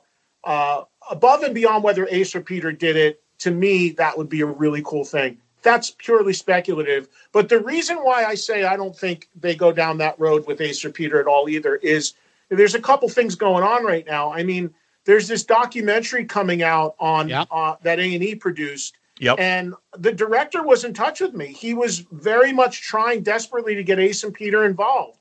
I don't know if Peter ended up agreeing to it. I don't think he did. I know Ace did not.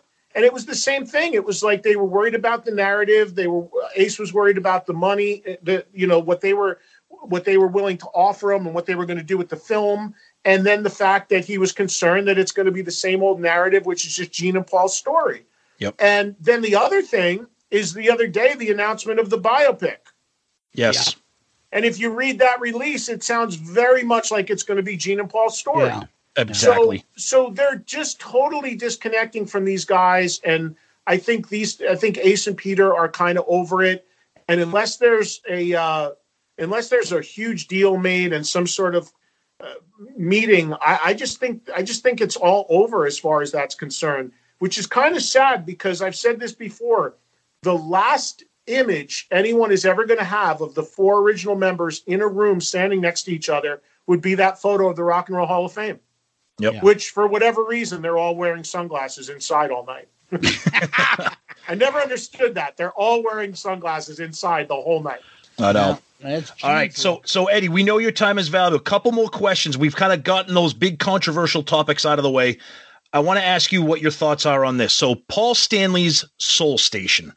Zeus and I not long ago did an album review. Album reviews are part of a recurring theme of our sh- of our show. Um, I had absolutely no interest in it at all. I listened to the album. I applaud Paul. He did a very nice job. It's probably not something that I'll ever go back to, but he did his passion project. He it, it worked out fine for him. The problem that I had with Paul during this was as he was doing press for Soul Station, he seemed to minimize Kiss in order to lift up and promote his project. For example, he did an interview where he said, Well, you know, I don't really see a reason or a need for new Kiss music. And, you know, and he was making kind of, you know, jokes and kind of comments about what would happen with that. And my theory is, okay, well, there's no need for Soul Station either, but you're Paul Stanley. You can do what you want. But he says there's no, you know, there's no need for new Kiss music. It might not be received well. But then you look at their contemporaries, bands like ACDC and Alice Cooper, who have put out new music that was received very well. The fans enjoyed them. They were Cheap Trick. Uh, Cheap, Trick. I'm sorry. Yep, Cheap Trick. Another band that is putting out new music that is being received very well by fans, new fans and longtime fans. So my question for you is regarding the Soul Station thing and Paul's kind of dismissive behavior about Kiss's new music. Are they really not interested anymore in new music? Have they moved on past that and now they're just going to subscribe to being a nostalgia act? Were they were they not happy with the feedback that Monster got? Because Zeus and I are on record as saying that Monster was a terrible album in our opinion. Um, you know, and we're just we we don't want to see Monster being the last album uh, that they ever put out. So if you can give us your thoughts on on you know Paul doing Soul Station, him kind of minimizing Kiss's attempt at new music and where they stand in the future, if there is any. Well, he's look again. Not to, I, I just I just call it as I see it and as I've experienced it. But again, Please all do. Got to do. All you got to do is look at history, man. The history, it's all there for you to look at and to see and to read if you choose to do it. And the fact of the matter is, Paul has made a habit of doing that for decades of minimizing what was before to sell what's now. Yes. So it's always Yes. about the sell now. I mean, that's Absolutely. been a- that's been a trend forever with him. Like when the when the farewell tour came around, well, this is the only version of the band. This is all that mattered. This is all that you know. So each record, you could look at it like like you know that's happened. It's always about what's now and not objectively like yeah, well that was good or that that's what we were doing at the time. So that's not uncommon, and I don't know why he feels the need to do that, but that's that's been a thing he's done for a really really long time. Um, It's very frustrating.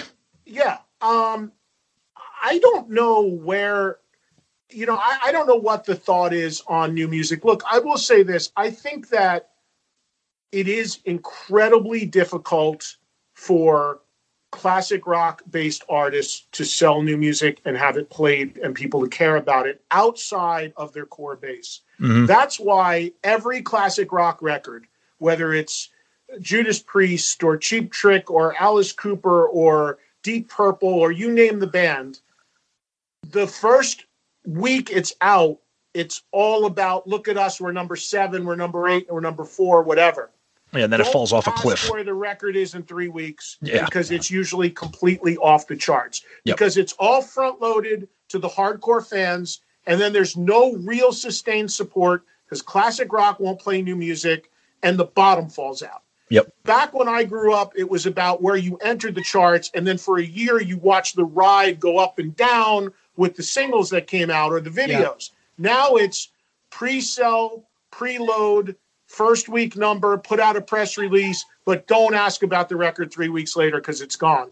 So some artists are accept that and they just they just want to make new music, and others it's like it's not worth it. Um, Yep. I I think that I just had Cheap Trick on my radio show, and I brought this up to Robin Zander, and he said to me, "I don't care how many people buy or listen to our new music.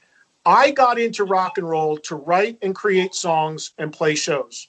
And he goes, "That's what I'm doing." He goes, "I don't believe, you know, how you, you're not an artist if you're not still creating music and still, you know, being putting out a record every couple of years." Right. So then there's others that agree with you know Paul and and and there's others that would be like you know there's no point to it. Let's just play nostalgia. We got a big catalog. So mm-hmm. it is a it's a it's a you know people artists have very differing opinions about that. And honestly, I see both sides of it. But I do think when it comes to a band like Kiss, when it comes to a band like Guns N' Roses, who people have been clamoring for new music from this new lineup forever, there's something else at work. There's a dynamic. Mhm. There's there could be inner weirdness. There could be inner tensions. Going out and playing shows is easy. You rehearse, you can take your own bus, your own plane. I know artists that don't e- the members don't even stay in the same hotel in the same city. Yeah. They don't see each other or talk to each other except for the time they're on stage once the set is down and rehearsed. You can do that. You can make a lot of money doing that. You can do that for a really long time. To go into a studio and spend time face to face with someone writing, creating, recording, that's a completely different dynamic. And if your band is not wired for that right now, and you're not working with your partner in a way that you feel like doing that right now, and you don't feel there's any real financial upside and there's no big kick to your draw, Mhm. then you just choose to do it. And I think with a band like Kiss and some others, that's a uh, that's a factor. So I think Kiss is pretty much in the twilight of their career. As much as you can joke about multiple farewells, I mean, I don't think they can go on for much longer. And I just think they're going to close it out like this. And I, I I'm not surprised that he's not interested in doing new music. The last couple records were, you know, were not sales bonanzas. And outside of the hardcore fans, I don't know many people that even know about them. Mhm. Um, as far as Soul Station, that's his prerogative. That's his Oh, yeah. passion project. It's it. I think he knows, and you'd have to be an idiot to to to not know that that's not going to be of great interest to the hard rock fans. Of course, there's a hardcore section of the fan base that's going to buy it just because it's him, Yep. um, and that's fine. Uh, but the thing that I find fascinating about Soul Station and him doing it at this point in his life is that this is a guy that again this is not shit talking this is not making it up just pull the videos if they're still up there of the last few tours. Here it comes, right? The, the no, the struggle that Paul had vocally. Oh, okay. Oh, okay. And and then and then now with that struggle and with the allegations of not really singing live, now's the time you're going to pick to do songs with some of the greatest vocals ever recorded. Like Good po- yep. that's that's like you know that's like again bringing the athlete aspect of it into play. It's like well, you know, you're under pressure to hit 40 home runs this season, but we know you're retiring and your knees are shot and you can't swing the bat, but you better figure out how to do it. So, in a way, I give him credit for trying to take that on. And you can do a lot of trickery in the studio to sound okay in the studio. Oh, but yeah. I don't know how, like, with his, you know, and that's one area, man. If you're singing R&B like that, I mean, that's one area where you got to do it live and real. That's what it's all about is the vocal. Mm-hmm. So I thought it was incredibly bold, brave, ambitious to to try to make a record, regardless of if you like that kind of music or not. That universally, that's thought of as some of the greatest singing by the people who made those recordings, and to tackle that now. Uh, at this point in his career, I thought was pretty eye opening.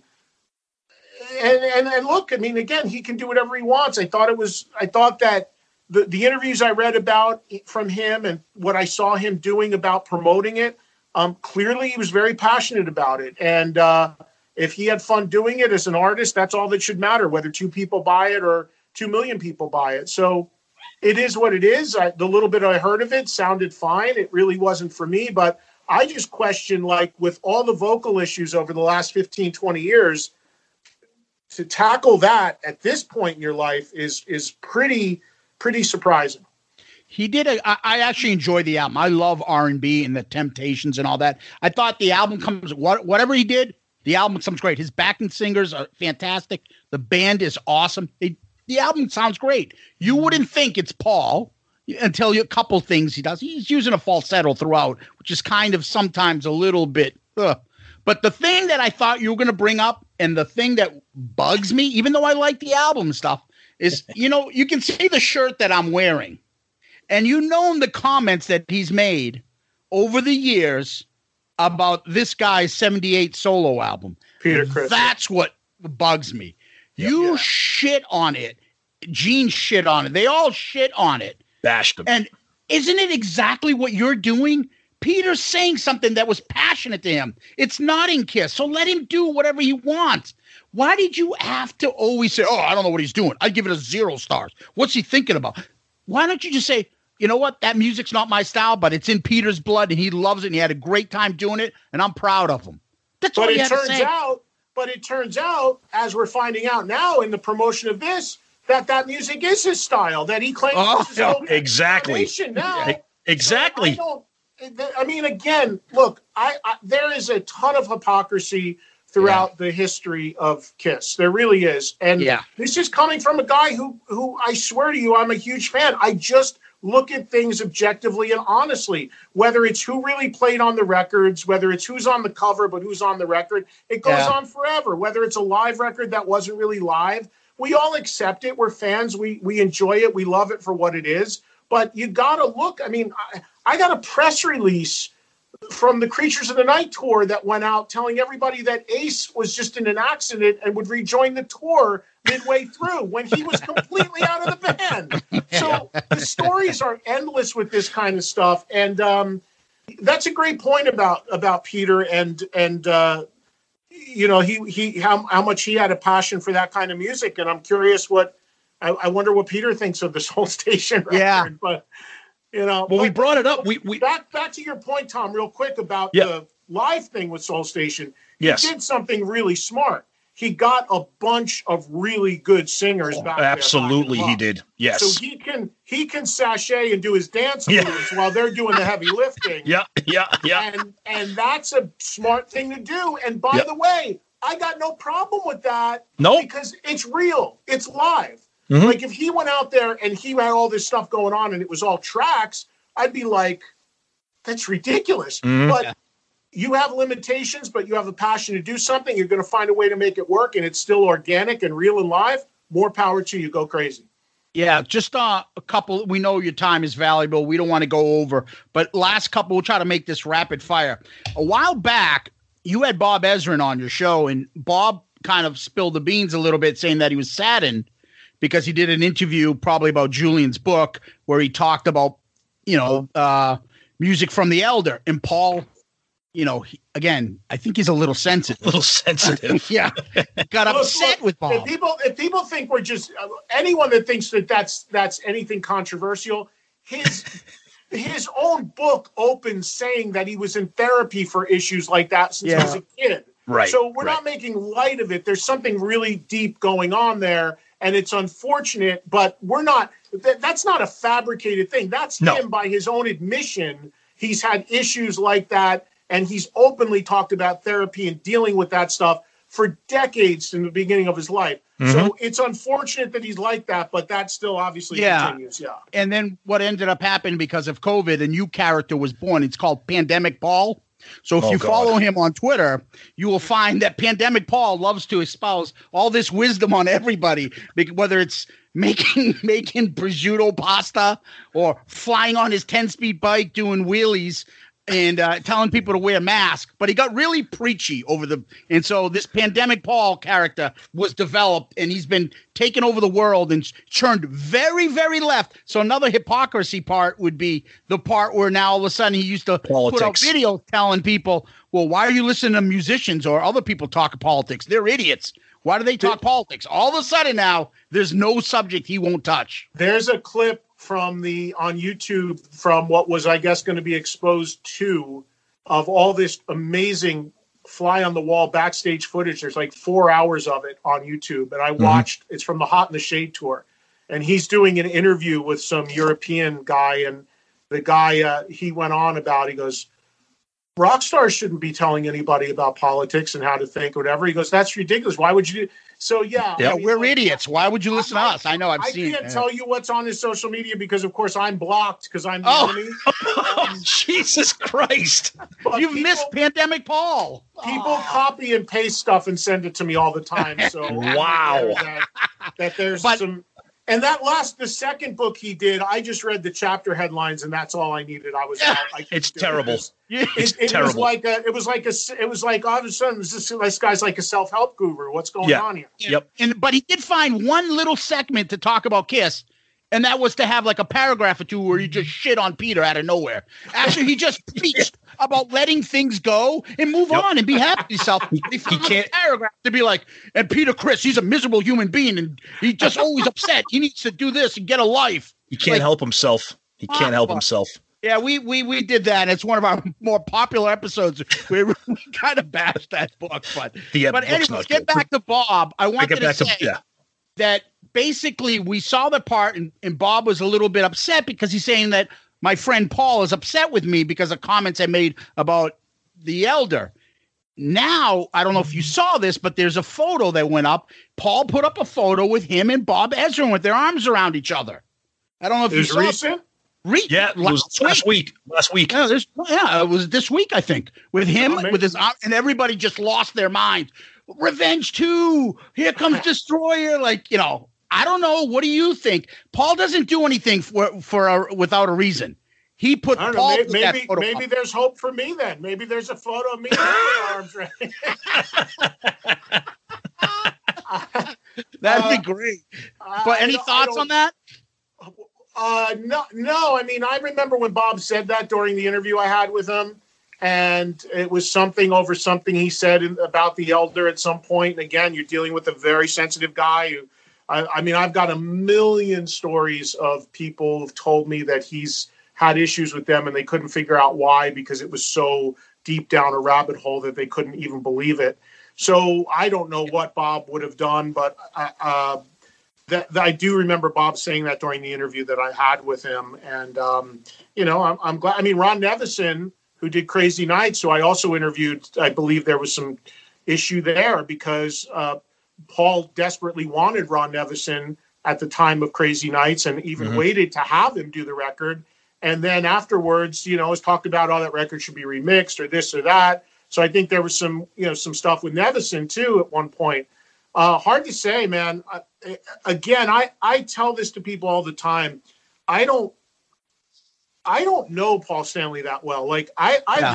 I, I've met him a bunch of times, and even even back in the day, like when there was no weirdness or issues, he was always a guy that I never he never like would look you straight in the eye. He was never overly engaging. He never he always kind of looked around you when you were in the room. Even if I you know, I mean, even if I was there was with Ace or whatever, a hundred times I would have met the guy. He knew who I was.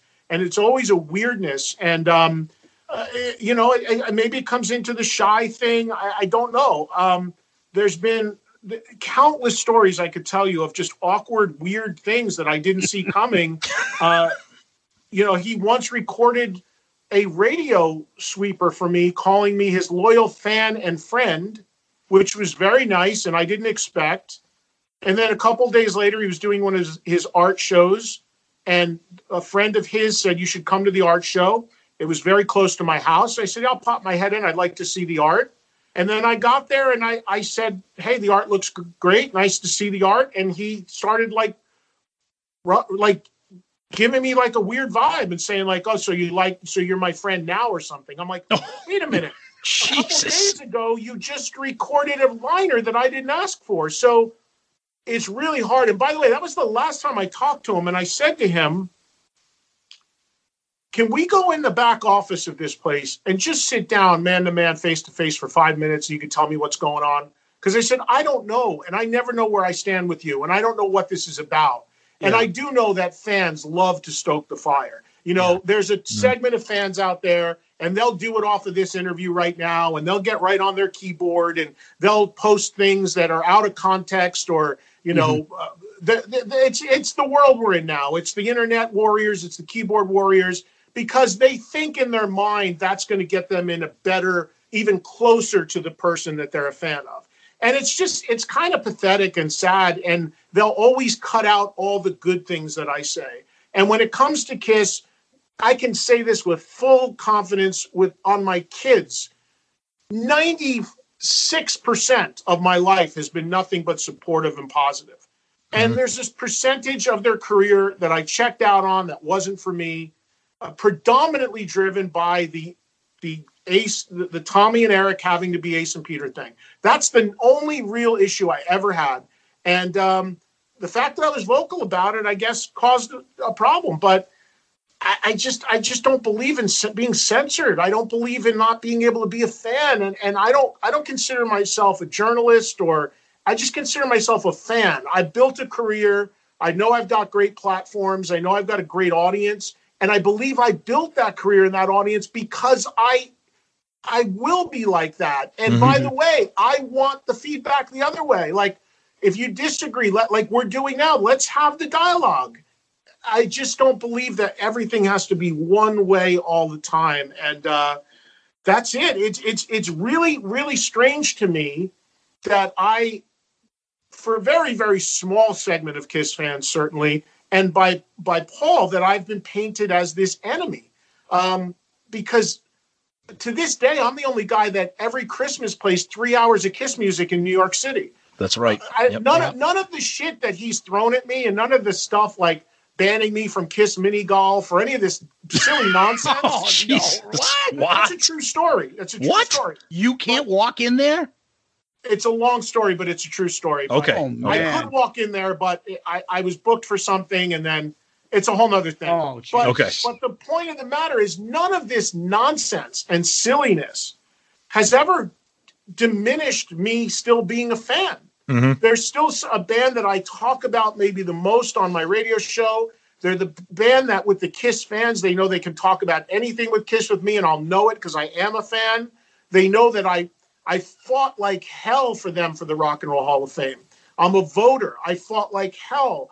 Um, the specials that I do every year, all these things. But unfortunately, all that gets discounted when you just there's one thing you don't like, and I just can't I can't roll with that. It's just a weird, weird thing. So, uh, you know, it's, I'll always be a fan. As I told you at the top of this show, he was always my favorite member. So it is kind of bizarre, but I'm I, I'm in a lot of good company of other people that he doesn't talk to uh, or won't talk to, and that's not that was never my goal, but is what it is. There's plenty of artists that I can talk to and have on my show, and I'll roll with that and be fine with it.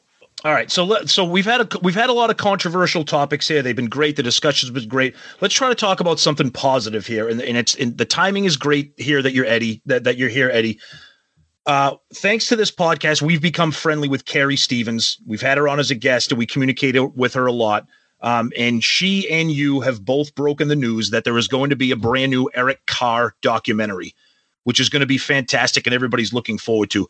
Tell us what you know about that, what that's going to be like. How is it going to be different from Tale of the Fox, the DVD that came out a while back? What can fans look forward to? What's your role in it, if if anything? Because uh, I, th- you know, the Kiss Army loves Eric Carr for obvious reasons, and we know that you had a very special relationship with him too. Yeah, yeah, I loved Eric and miss him, and uh, can't believe it's going to be 30 years this November that he's been gone. Yep. Uh, I was approached about this through Loretta, Eric's sister. Mhm. And she reached out to me a few times over the last few months, interested in me being interviewed for the documentary, which of course I told her I would I would do and would do anything for Eric. And she, uh, but the problem was it was all being produced on the West Coast, and I'm in New Jersey. So she said when they could get a crew to me in New Jersey, would I do it? And I said, yeah, of course. So actually, I was interviewed for it yesterday. I shot all my stuff yesterday for it, and um, I, I I know that Carrie is on board as a producer. I haven't spoken to her or heard from her about it, but I did hear from Loretta, and and when I heard from Eric's sister, that was all I needed to know that it was legit and the family was on board and it was you know coming from the right place. So uh, that oh, just dropped my. So that's all I can really tell you about it from what I know. I, I know that uh, the guy that is producing it and directing it is a guy named Jack Sawyers, who is uh, my understanding is he did back in the late '80s. He did one of the Kiss home DVDs. I don't know if it was exposed or confidential, but he was the guy behind one of those, and he had he I believe he may have done that last DVD you mentioned as well, but I'm not sure on that. But Okay. he's based on the West Coast as well. So I just know that Loretta called me the other day and asked if I would if I was available to do something this week, and I said yes. And the crew was here yesterday, and I spent a couple hours uh, reminiscing and telling stories about Eric. And they had told me that the plan is is to have it released this November for the 30th anniversary of his death. Awesome, excellent. That's going to be great. Good to see. Good to yeah, see. it's deserving, and I'm looking forward to seeing it. And I think that I, I believe they did get Ace and Peter to contribute to it. I don't believe Gene or Paul are going to be involved in it, but Ugh. uh, I think Ace and Peter are. I know John Five shot a segment. I sh- I shot a segment, so they're making the rounds, talking to some people, and then I she told me they were very close to being done with shooting it Mhm. and and then they were going to be editing soon and they really wanted to target getting it out for the 30th in November. Excellent. Awesome. Zeus. Yeah, he um I think he did do his Confidential. Um the last thing I want to hit you with is uh for me that is I still think this tour is going to end they're going to be like great congratulations. Gene moved to Vegas for a reason. I think they're going to set up a residency in a a Vegas show for Kiss, whether they'll perform maybe once a month or do something, and then he could show up one time and play with the Kiss house band, or Peter can, or Ace can on a certain night. Some sort of Kiss themed Vegas thing. I don't think it's a, a co- I don't think it's a coincidence that Gene's moving out there. I think Kiss long term will be a Ve- Vegas act that you can see out there, and to a point where you know Gene and Paul aren't part of it.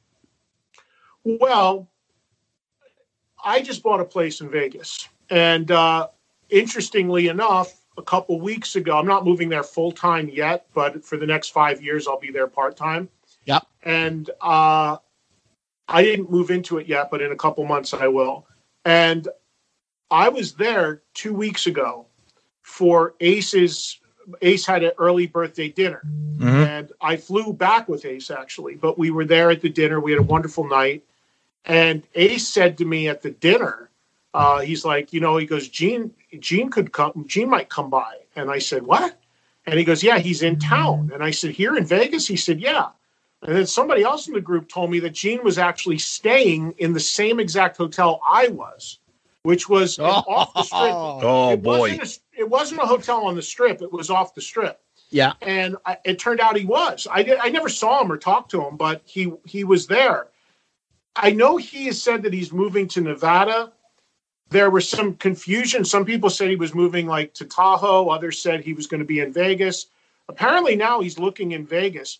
Look, the appeal of living in Nevada, especially if you are somebody that's wealthy like Gene is, is the fact that there's no state tax. Nevada, Right. Texas, Florida, you save a ton of money on taxes living. Oh, yeah.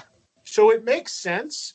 Um, the the idea of a show makes sense. I, I can't say I've heard of that happening, but it wouldn't surprise me.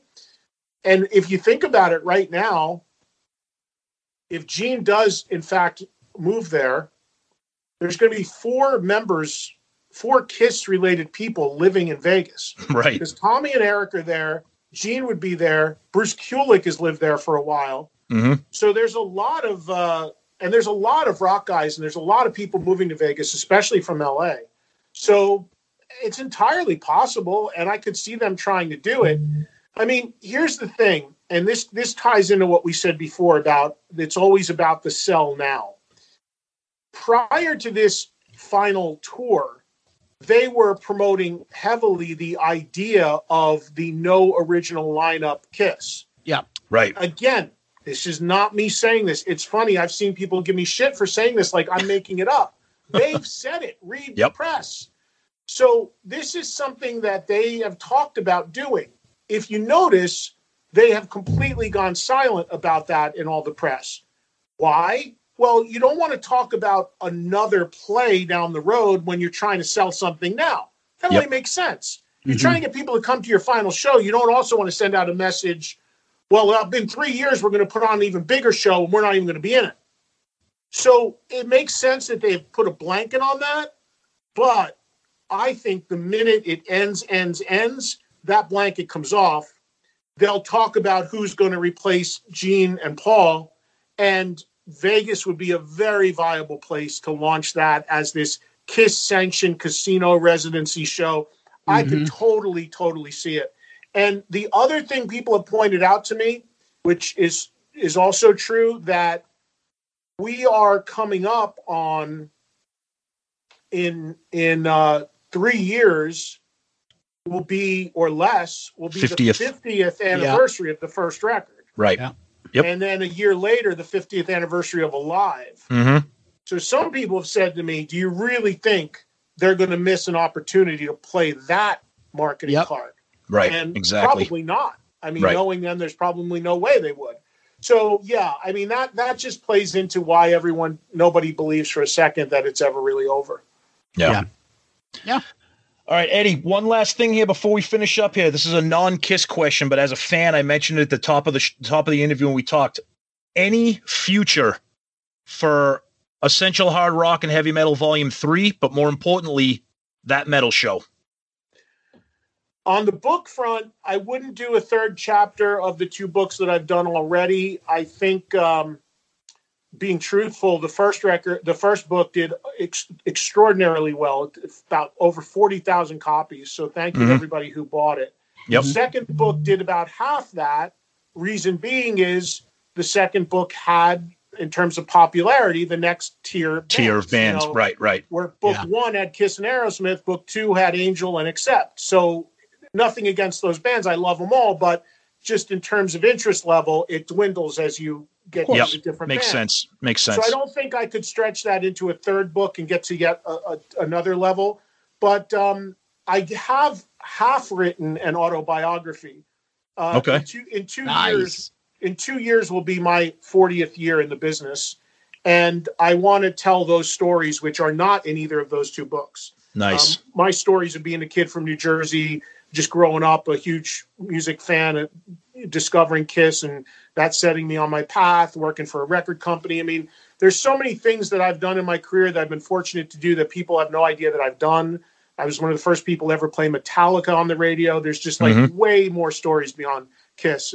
And, uh, you know, how that metal show came together, what I did before that metal show on TV. There's a bunch of stuff. So I started that book a couple years ago. I just hit a wall and stopped. I need to finish it, and I would really love to get it out for the uh, the 40th anniversary of my career, Yep. which would be in uh, 23, 2023. So we'll see. That's the that's the next book thing. If I ever get my nose to the grindstone and, and get into it. Right now, I'm doing eight radio shows a week, six live, and Wow. and travel starting to come back as far as hosting things. Yep. So it gets real difficult to commit the time when I'm I do have downtime to want to open a computer and start typing. Mm-hmm. Uh, that metal show, look, I'm asked about it every day still. Uh, I just talked to somebody before we got on this call that asked me about it, who has a streaming platform, que- asking some questions about it. I- I'd be lying to you if I told you there was anything imminent. Okay. I don't own the show.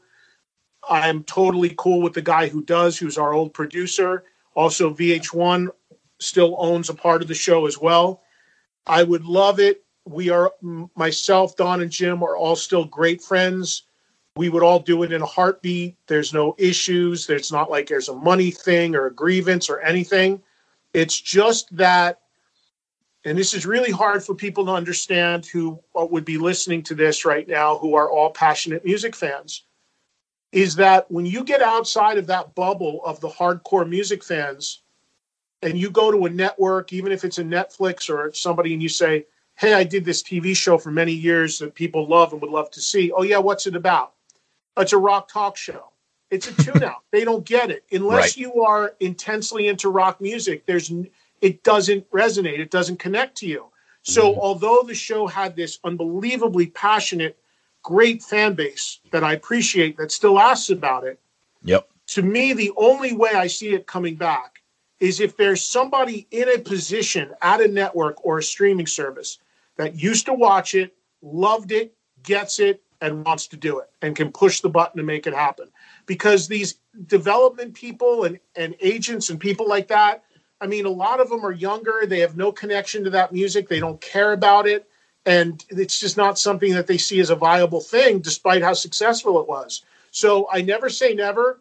Um, I, I, I do believe in my heart of hearts, some way, somehow it'll come back. Every day I'm hearing from someone kicking the tires on it, but it just hasn't gotten over the hump yet. Well, we can hope. We can hope. Zeus. I hope so too. Yep. Yeah. Um, well, listen, we appreciate your time, and there's people knuckleheads like us that take up all your time. That's why you probably haven't had a chance to take uh, to take on the second part of your book. That, but everybody wants to hear your opinion. Uh, you've been gracious with your time. Uh, keep doing what you're doing. Thank you so much for coming on. We really appreciate it. Guys, I enjoyed it. Thank you. I really did. It's great to, to meet both of you, and thank you for having me. And, uh, you know, again, I would say to everybody who's listening and the Kiss fans out there, man, again, it, it's all good. You know, we're, we're in a time and place where everybody is so friggin' divided and everything is, it, it makes me nuts. It's really disturbing to me that the divisiveness and the, the cancel culture and the pouncing and people, you know, ganging up on people in, in so many different ways and I just think it's it's it's really unfortunate, and it's got to stop, and uh, on all levels. And I just uh, I just think that especially all of us are rock music fans. Wherever you land on any of these topics or feelings, it, it doesn't matter. That's your right. That's your prerogative. But it doesn't mean you should disparage the other person for having that opinion. I think good open dialogue and debate is healthy, and it's needed more and more than ever. So no matter people agree with me or disagree with me, man, I'm not the law. I'm just a fan that loves the band and, and has an opinion and isn't afraid to express it. And I appreciate people who have different opinions and I appreciate people that disagree or agree. And it's all good. I think it's a very healthy thing to do. So I thank you for having me and I wish you both the best. I hope you stay healthy and uh, hopefully get to meet you guys soon in person somewhere down the line.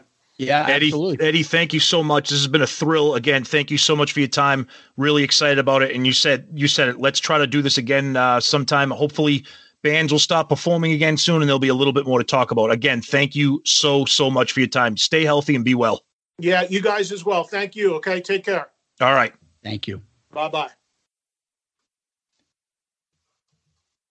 So that was our interview with Eddie Trunk. We spent about 90 minutes or so with him. Um, he was unbelievably gracious. We could have kept going. Uh, and we're really happy with the way it, it went. Uh, like we said, we started right out of the gate addressing some issues that we've had with him about, you know, uh, the Catman and the Spaceman and Tommy and Eric and bands with backing tracks and Kiss being criticized and Paul, you know, those are two things that we've been talking about for years about what, what, Eddie's criticisms of those two topics. We started right out of the gate with those, and then we got into things that we really wanted to hear his opinions on. Uh, things about Paul Stanley, Soul Station, new music from them. You know, we brought up a lot of different things, and again, we could have kept going, and it was just a really awesome conversation. Uh, he did open up about a lot of things. We heard some things that we never knew about him and his relationship with Kiss and the band. Um, and we're just thrilled that it happened. And uh, we we can't thank him enough. Uh, hopefully, this is the beginning of a good relationship between Shout It Out Loudcast and Eddie Trunk moving forward. Um, and I think having him on was really good for us as hosts and great for you guys as listeners. So we're happy with it, and we can't imagine that you guys are not going to also be thrilled with it. Yeah, there was a lot of kind of stuff that I'm like interested in, and like if we pushed it a little bit, we probably get a little more. But you know what? I'm thinking we'll save it to the next time. Not a big deal. Yep. We'll save it to the next time. But you know, uh, the, the thing for me, I always wanted to make sure, and I, I've gone on my rants. And you guys have heard me bitch about Eddie plenty of times. You you guys know what I'm talking about. And it was always about I always and I I feel like look, I'm not going to go have the, the guy come on our show, give us his time, come on, and then be like, no, that's not it. You're a liar. You're an asshole. You're a jerk. You're a hypocrite. You're, uh, that's not it. I'm not doing that. That's not professional. That's not cool. But I did address it to him about the band members.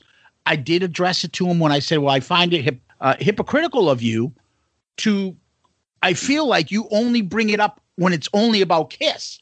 Now, I'll be honest with you, I don't listen to his show all the time. So he did mention other people, like he did hit Bon Jovi, who's a New Jersey guy like he is. So that is something that okay, maybe I maybe I misread it. And he does have a point with the you guys, anytime you hear me about Kiss, it's always amplified when I say something or it's cut and paste or it's a YouTube clip. And he is right. It'll be, you know, somebody who say something awful about Paul and it'll be like, Eddie Trunk says this, and it's not Eddie saying it, it's somebody calling and, and Eddie's reading what the question is or the comment is. Um, so I think we were fair to him. I think we didn't, you know, I wouldn't be able to just do the show and act like, oh, yeah, we've loved you for years. Only said you, we love your opinion about uh, Kiss. No.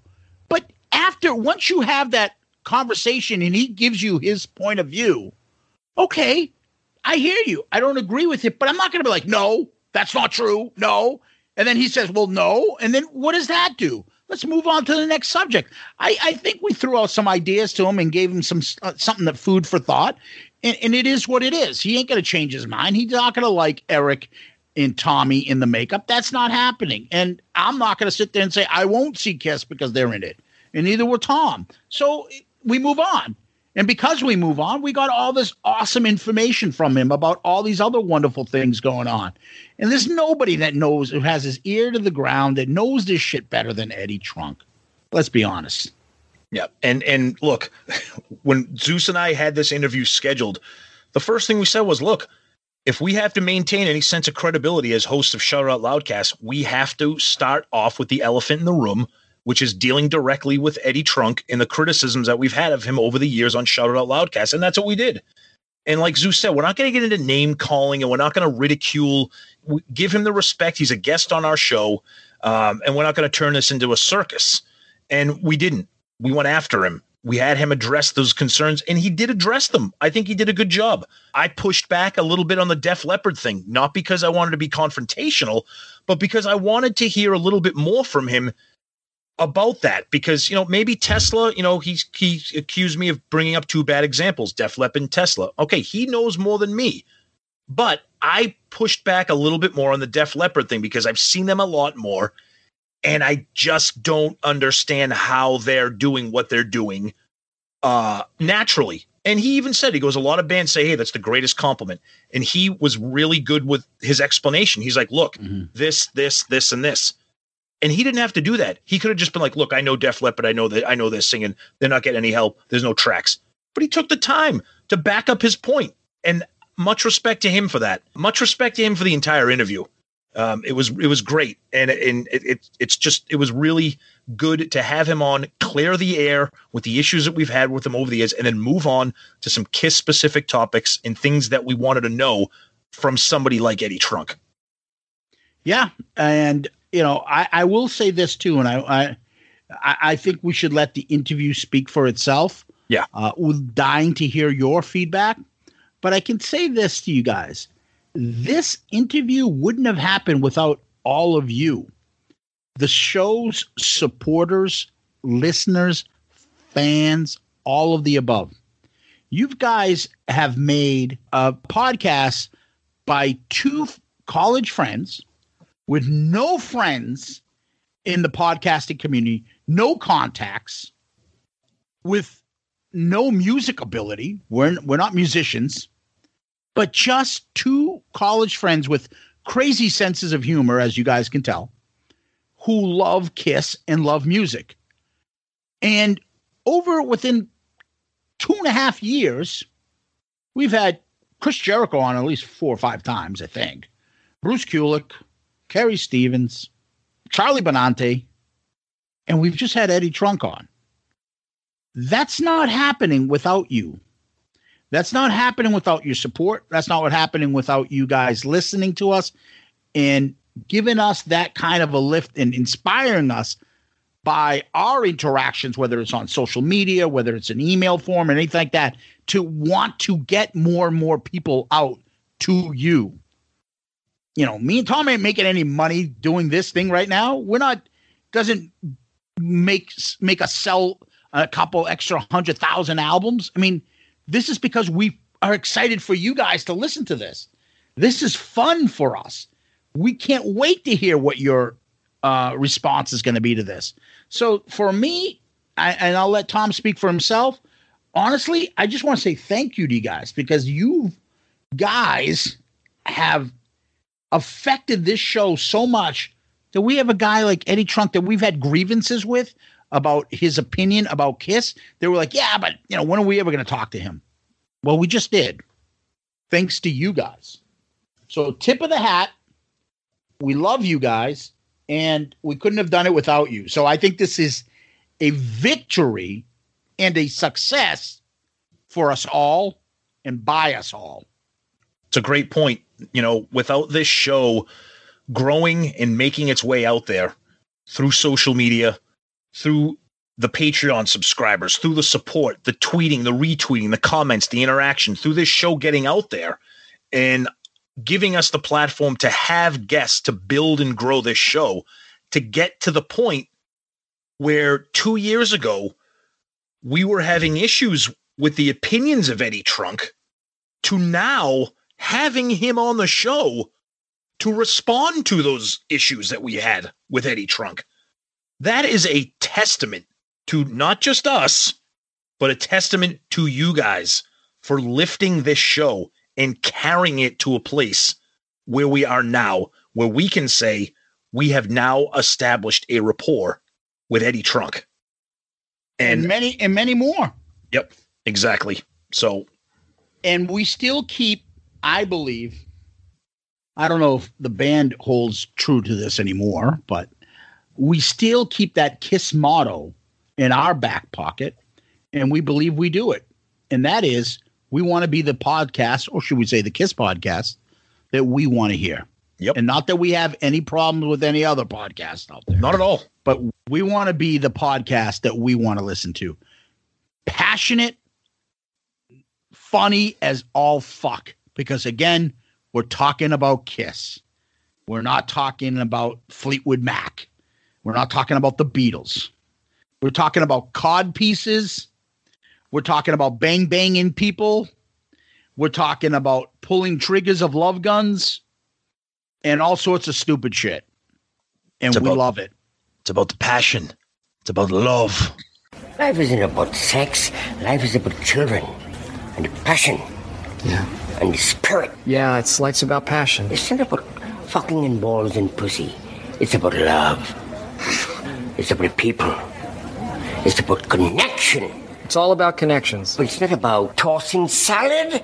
It's not about cock and ass and tits mm-hmm. and butthole pleasures. It's not about butthole pleasures at all. It's not about the rusty trombone and the dirty Sanchez. It's not about the rainbow showers and the camel toe slide? And the Cincinnati bow tie, the Arabian goggles or the hot car and, and pearl necklace? Or pussy juice cocktails? And the, the jagged head dildos? And the double decker pussies. Okay, I you know double pussies and the shit stained balls? And cum swapping and the hanging brain. Instead about the rattlesnake wiggle and the alligator fuckhouse, donkey punch or the teabagging. Moose, just please stop. Just All right. relax. That's enough. Party's over. It's not about the. It's not about the. forget it. It's it's it's it's not about the shit stain. It's not about the butthole pleasures. It's about love. Thank you. Um, so, guys, thank you very much. We hope you enjoyed that interview. What we do next is this. Hi, this is Ed Spansberg of ClickTshop.com, and for all your Shout It Out Loudcast gear and merchandise, please visit ClickTshop.com. At ClickTshop, you can find lots of Kiss-inspired T-shirt designs, plus mugs, hats, hoodies, pillows, and all new fine art selections. And now, here's your question of the week. All right. So the question of the week comes from Alex on Facebook. And this question is You guys have done your real Kiss Alives, which are awesome.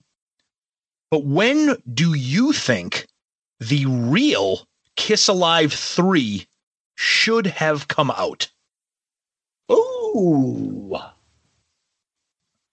It's a good question. Hmm. I know. Enough material. You should say after Dynasty. You got Kiss Alive 4, four solo albums, and Dynasty.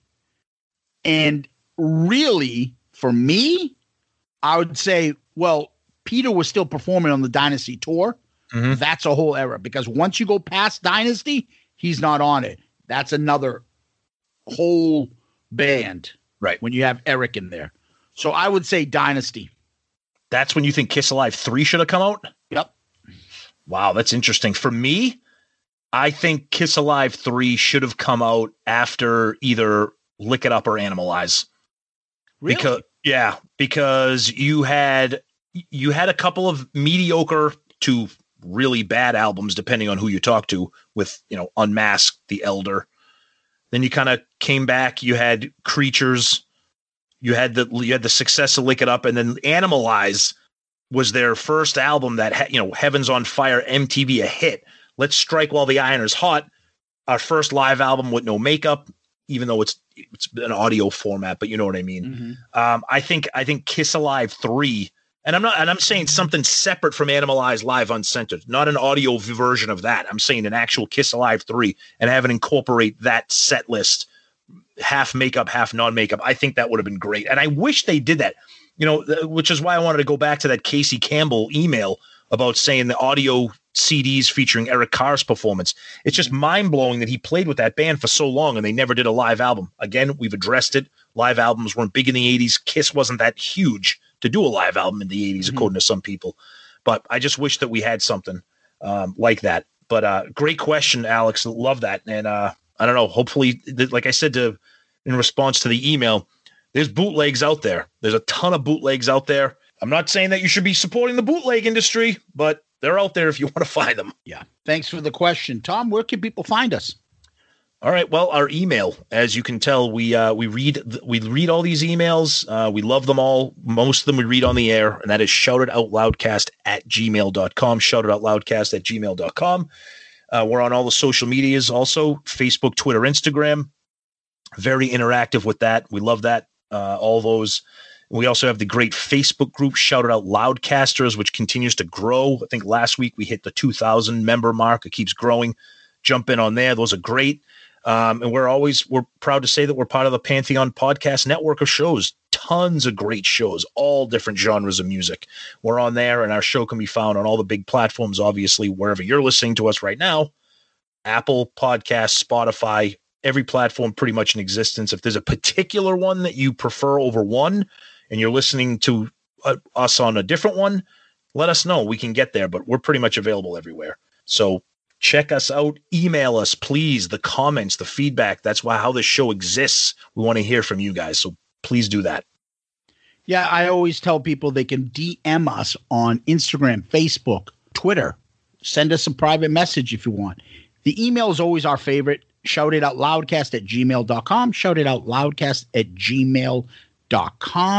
Uh, don't for, uh, forget to subscribe to our YouTube. YouTube channel, Tom. Our YouTube channel, where uh, the subscriptions there have grown a lot recently. You can always find us there, and uh, and we also would like if you guys would give us one of those five star star child reviews on iTunes. That's another way to help us move us up, get us in front of more people, and hopefully keep expanding the show. So, one of those five star child reviews on iTunes or anywhere else you get your podcast would be greatly appreciated. And then finally, we always say that uh, our Patreon account, if you're interested in Patreon, P A T R E O N dot com, Patreon app, or Patreon in the notes. All these uh, ways to find us or interact with us, they're all in the episode notes. You just click on the links, they're all right there. And if you need any help, contact us. Let us know. And what we do at the end of each show, we always come with a famous, we call it famous last words, which are lyrics to Kiss songs. Tom, what do you got this week? I am a sinner who just loves to sin. I am a fighter who just loves to win. I am the truth about this crummy hole. There's nothing here that can't be bought or sold. You're not well. Mr. Blackwell. Oh, love that song. Yeah. Underrated underrated Gene tune right there.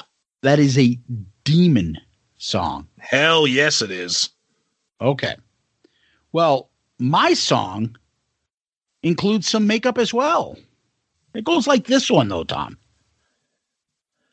I took a flight at night from east to west. I asked the hostess for my flying test. She threw the covers and we started to rock. She whispered, You can take me bottom or top. That's why that's the only good song on the album because it's Old Kiss. Oh, love it. love it. Love it.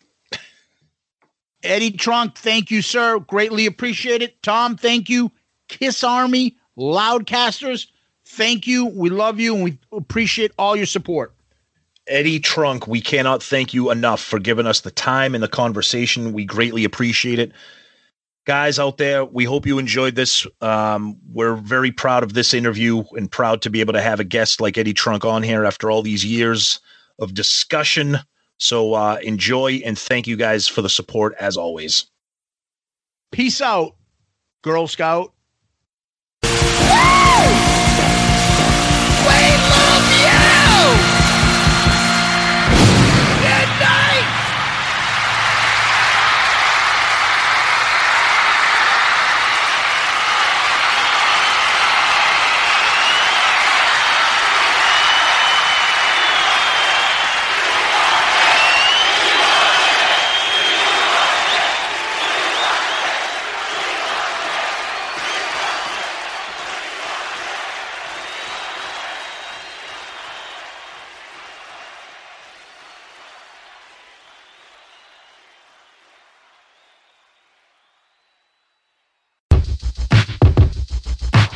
Venture X card from Capital One gives you premium travel benefits, perfect for seeing Taylor Swift the Eras Tour. Presented by Capital One. Ooh, I do love her. Earn five times miles on flights and 10 times miles on hotels through Capital One Travel. Enjoy your stay in Suite 13. Whoa, 13? That's Taylor's lucky number. The Venture X card from Capital One. What's in your wallet? Terms apply. See CapitalOne.com for details. It's NFL draft season, and that means it's time to start thinking about fantasy football. FantasyPoints.com features industry leading experts and prognosticators using proprietary hand charted data to help you score more fantasy points. FantasyPoints.com is the place to go for whatever kind of fantasy football you play. Whether you play fantasy football, daily fantasy sports, or do a little bit of everything, Fantasy Points has the meticulously researched content to guide you to victory. And why wait for the fall? Fantasy Points also covers the new spring football league, the UFL. Join the guru, John Hansen, Scott Barrett, Joe Dolan, and other massive names in the fantasy football universe with an exclusive offer. Use code Pantheon for 15% off any fantasy points package, including the all in package, with access to every article, tool, and data nugget that Fantasy Points has to offer. That's fantasypoints.com and code Pantheon for 15% off at Fantasy Points. Fantasypoints.com. Code Pantheon. Score more fantasy points.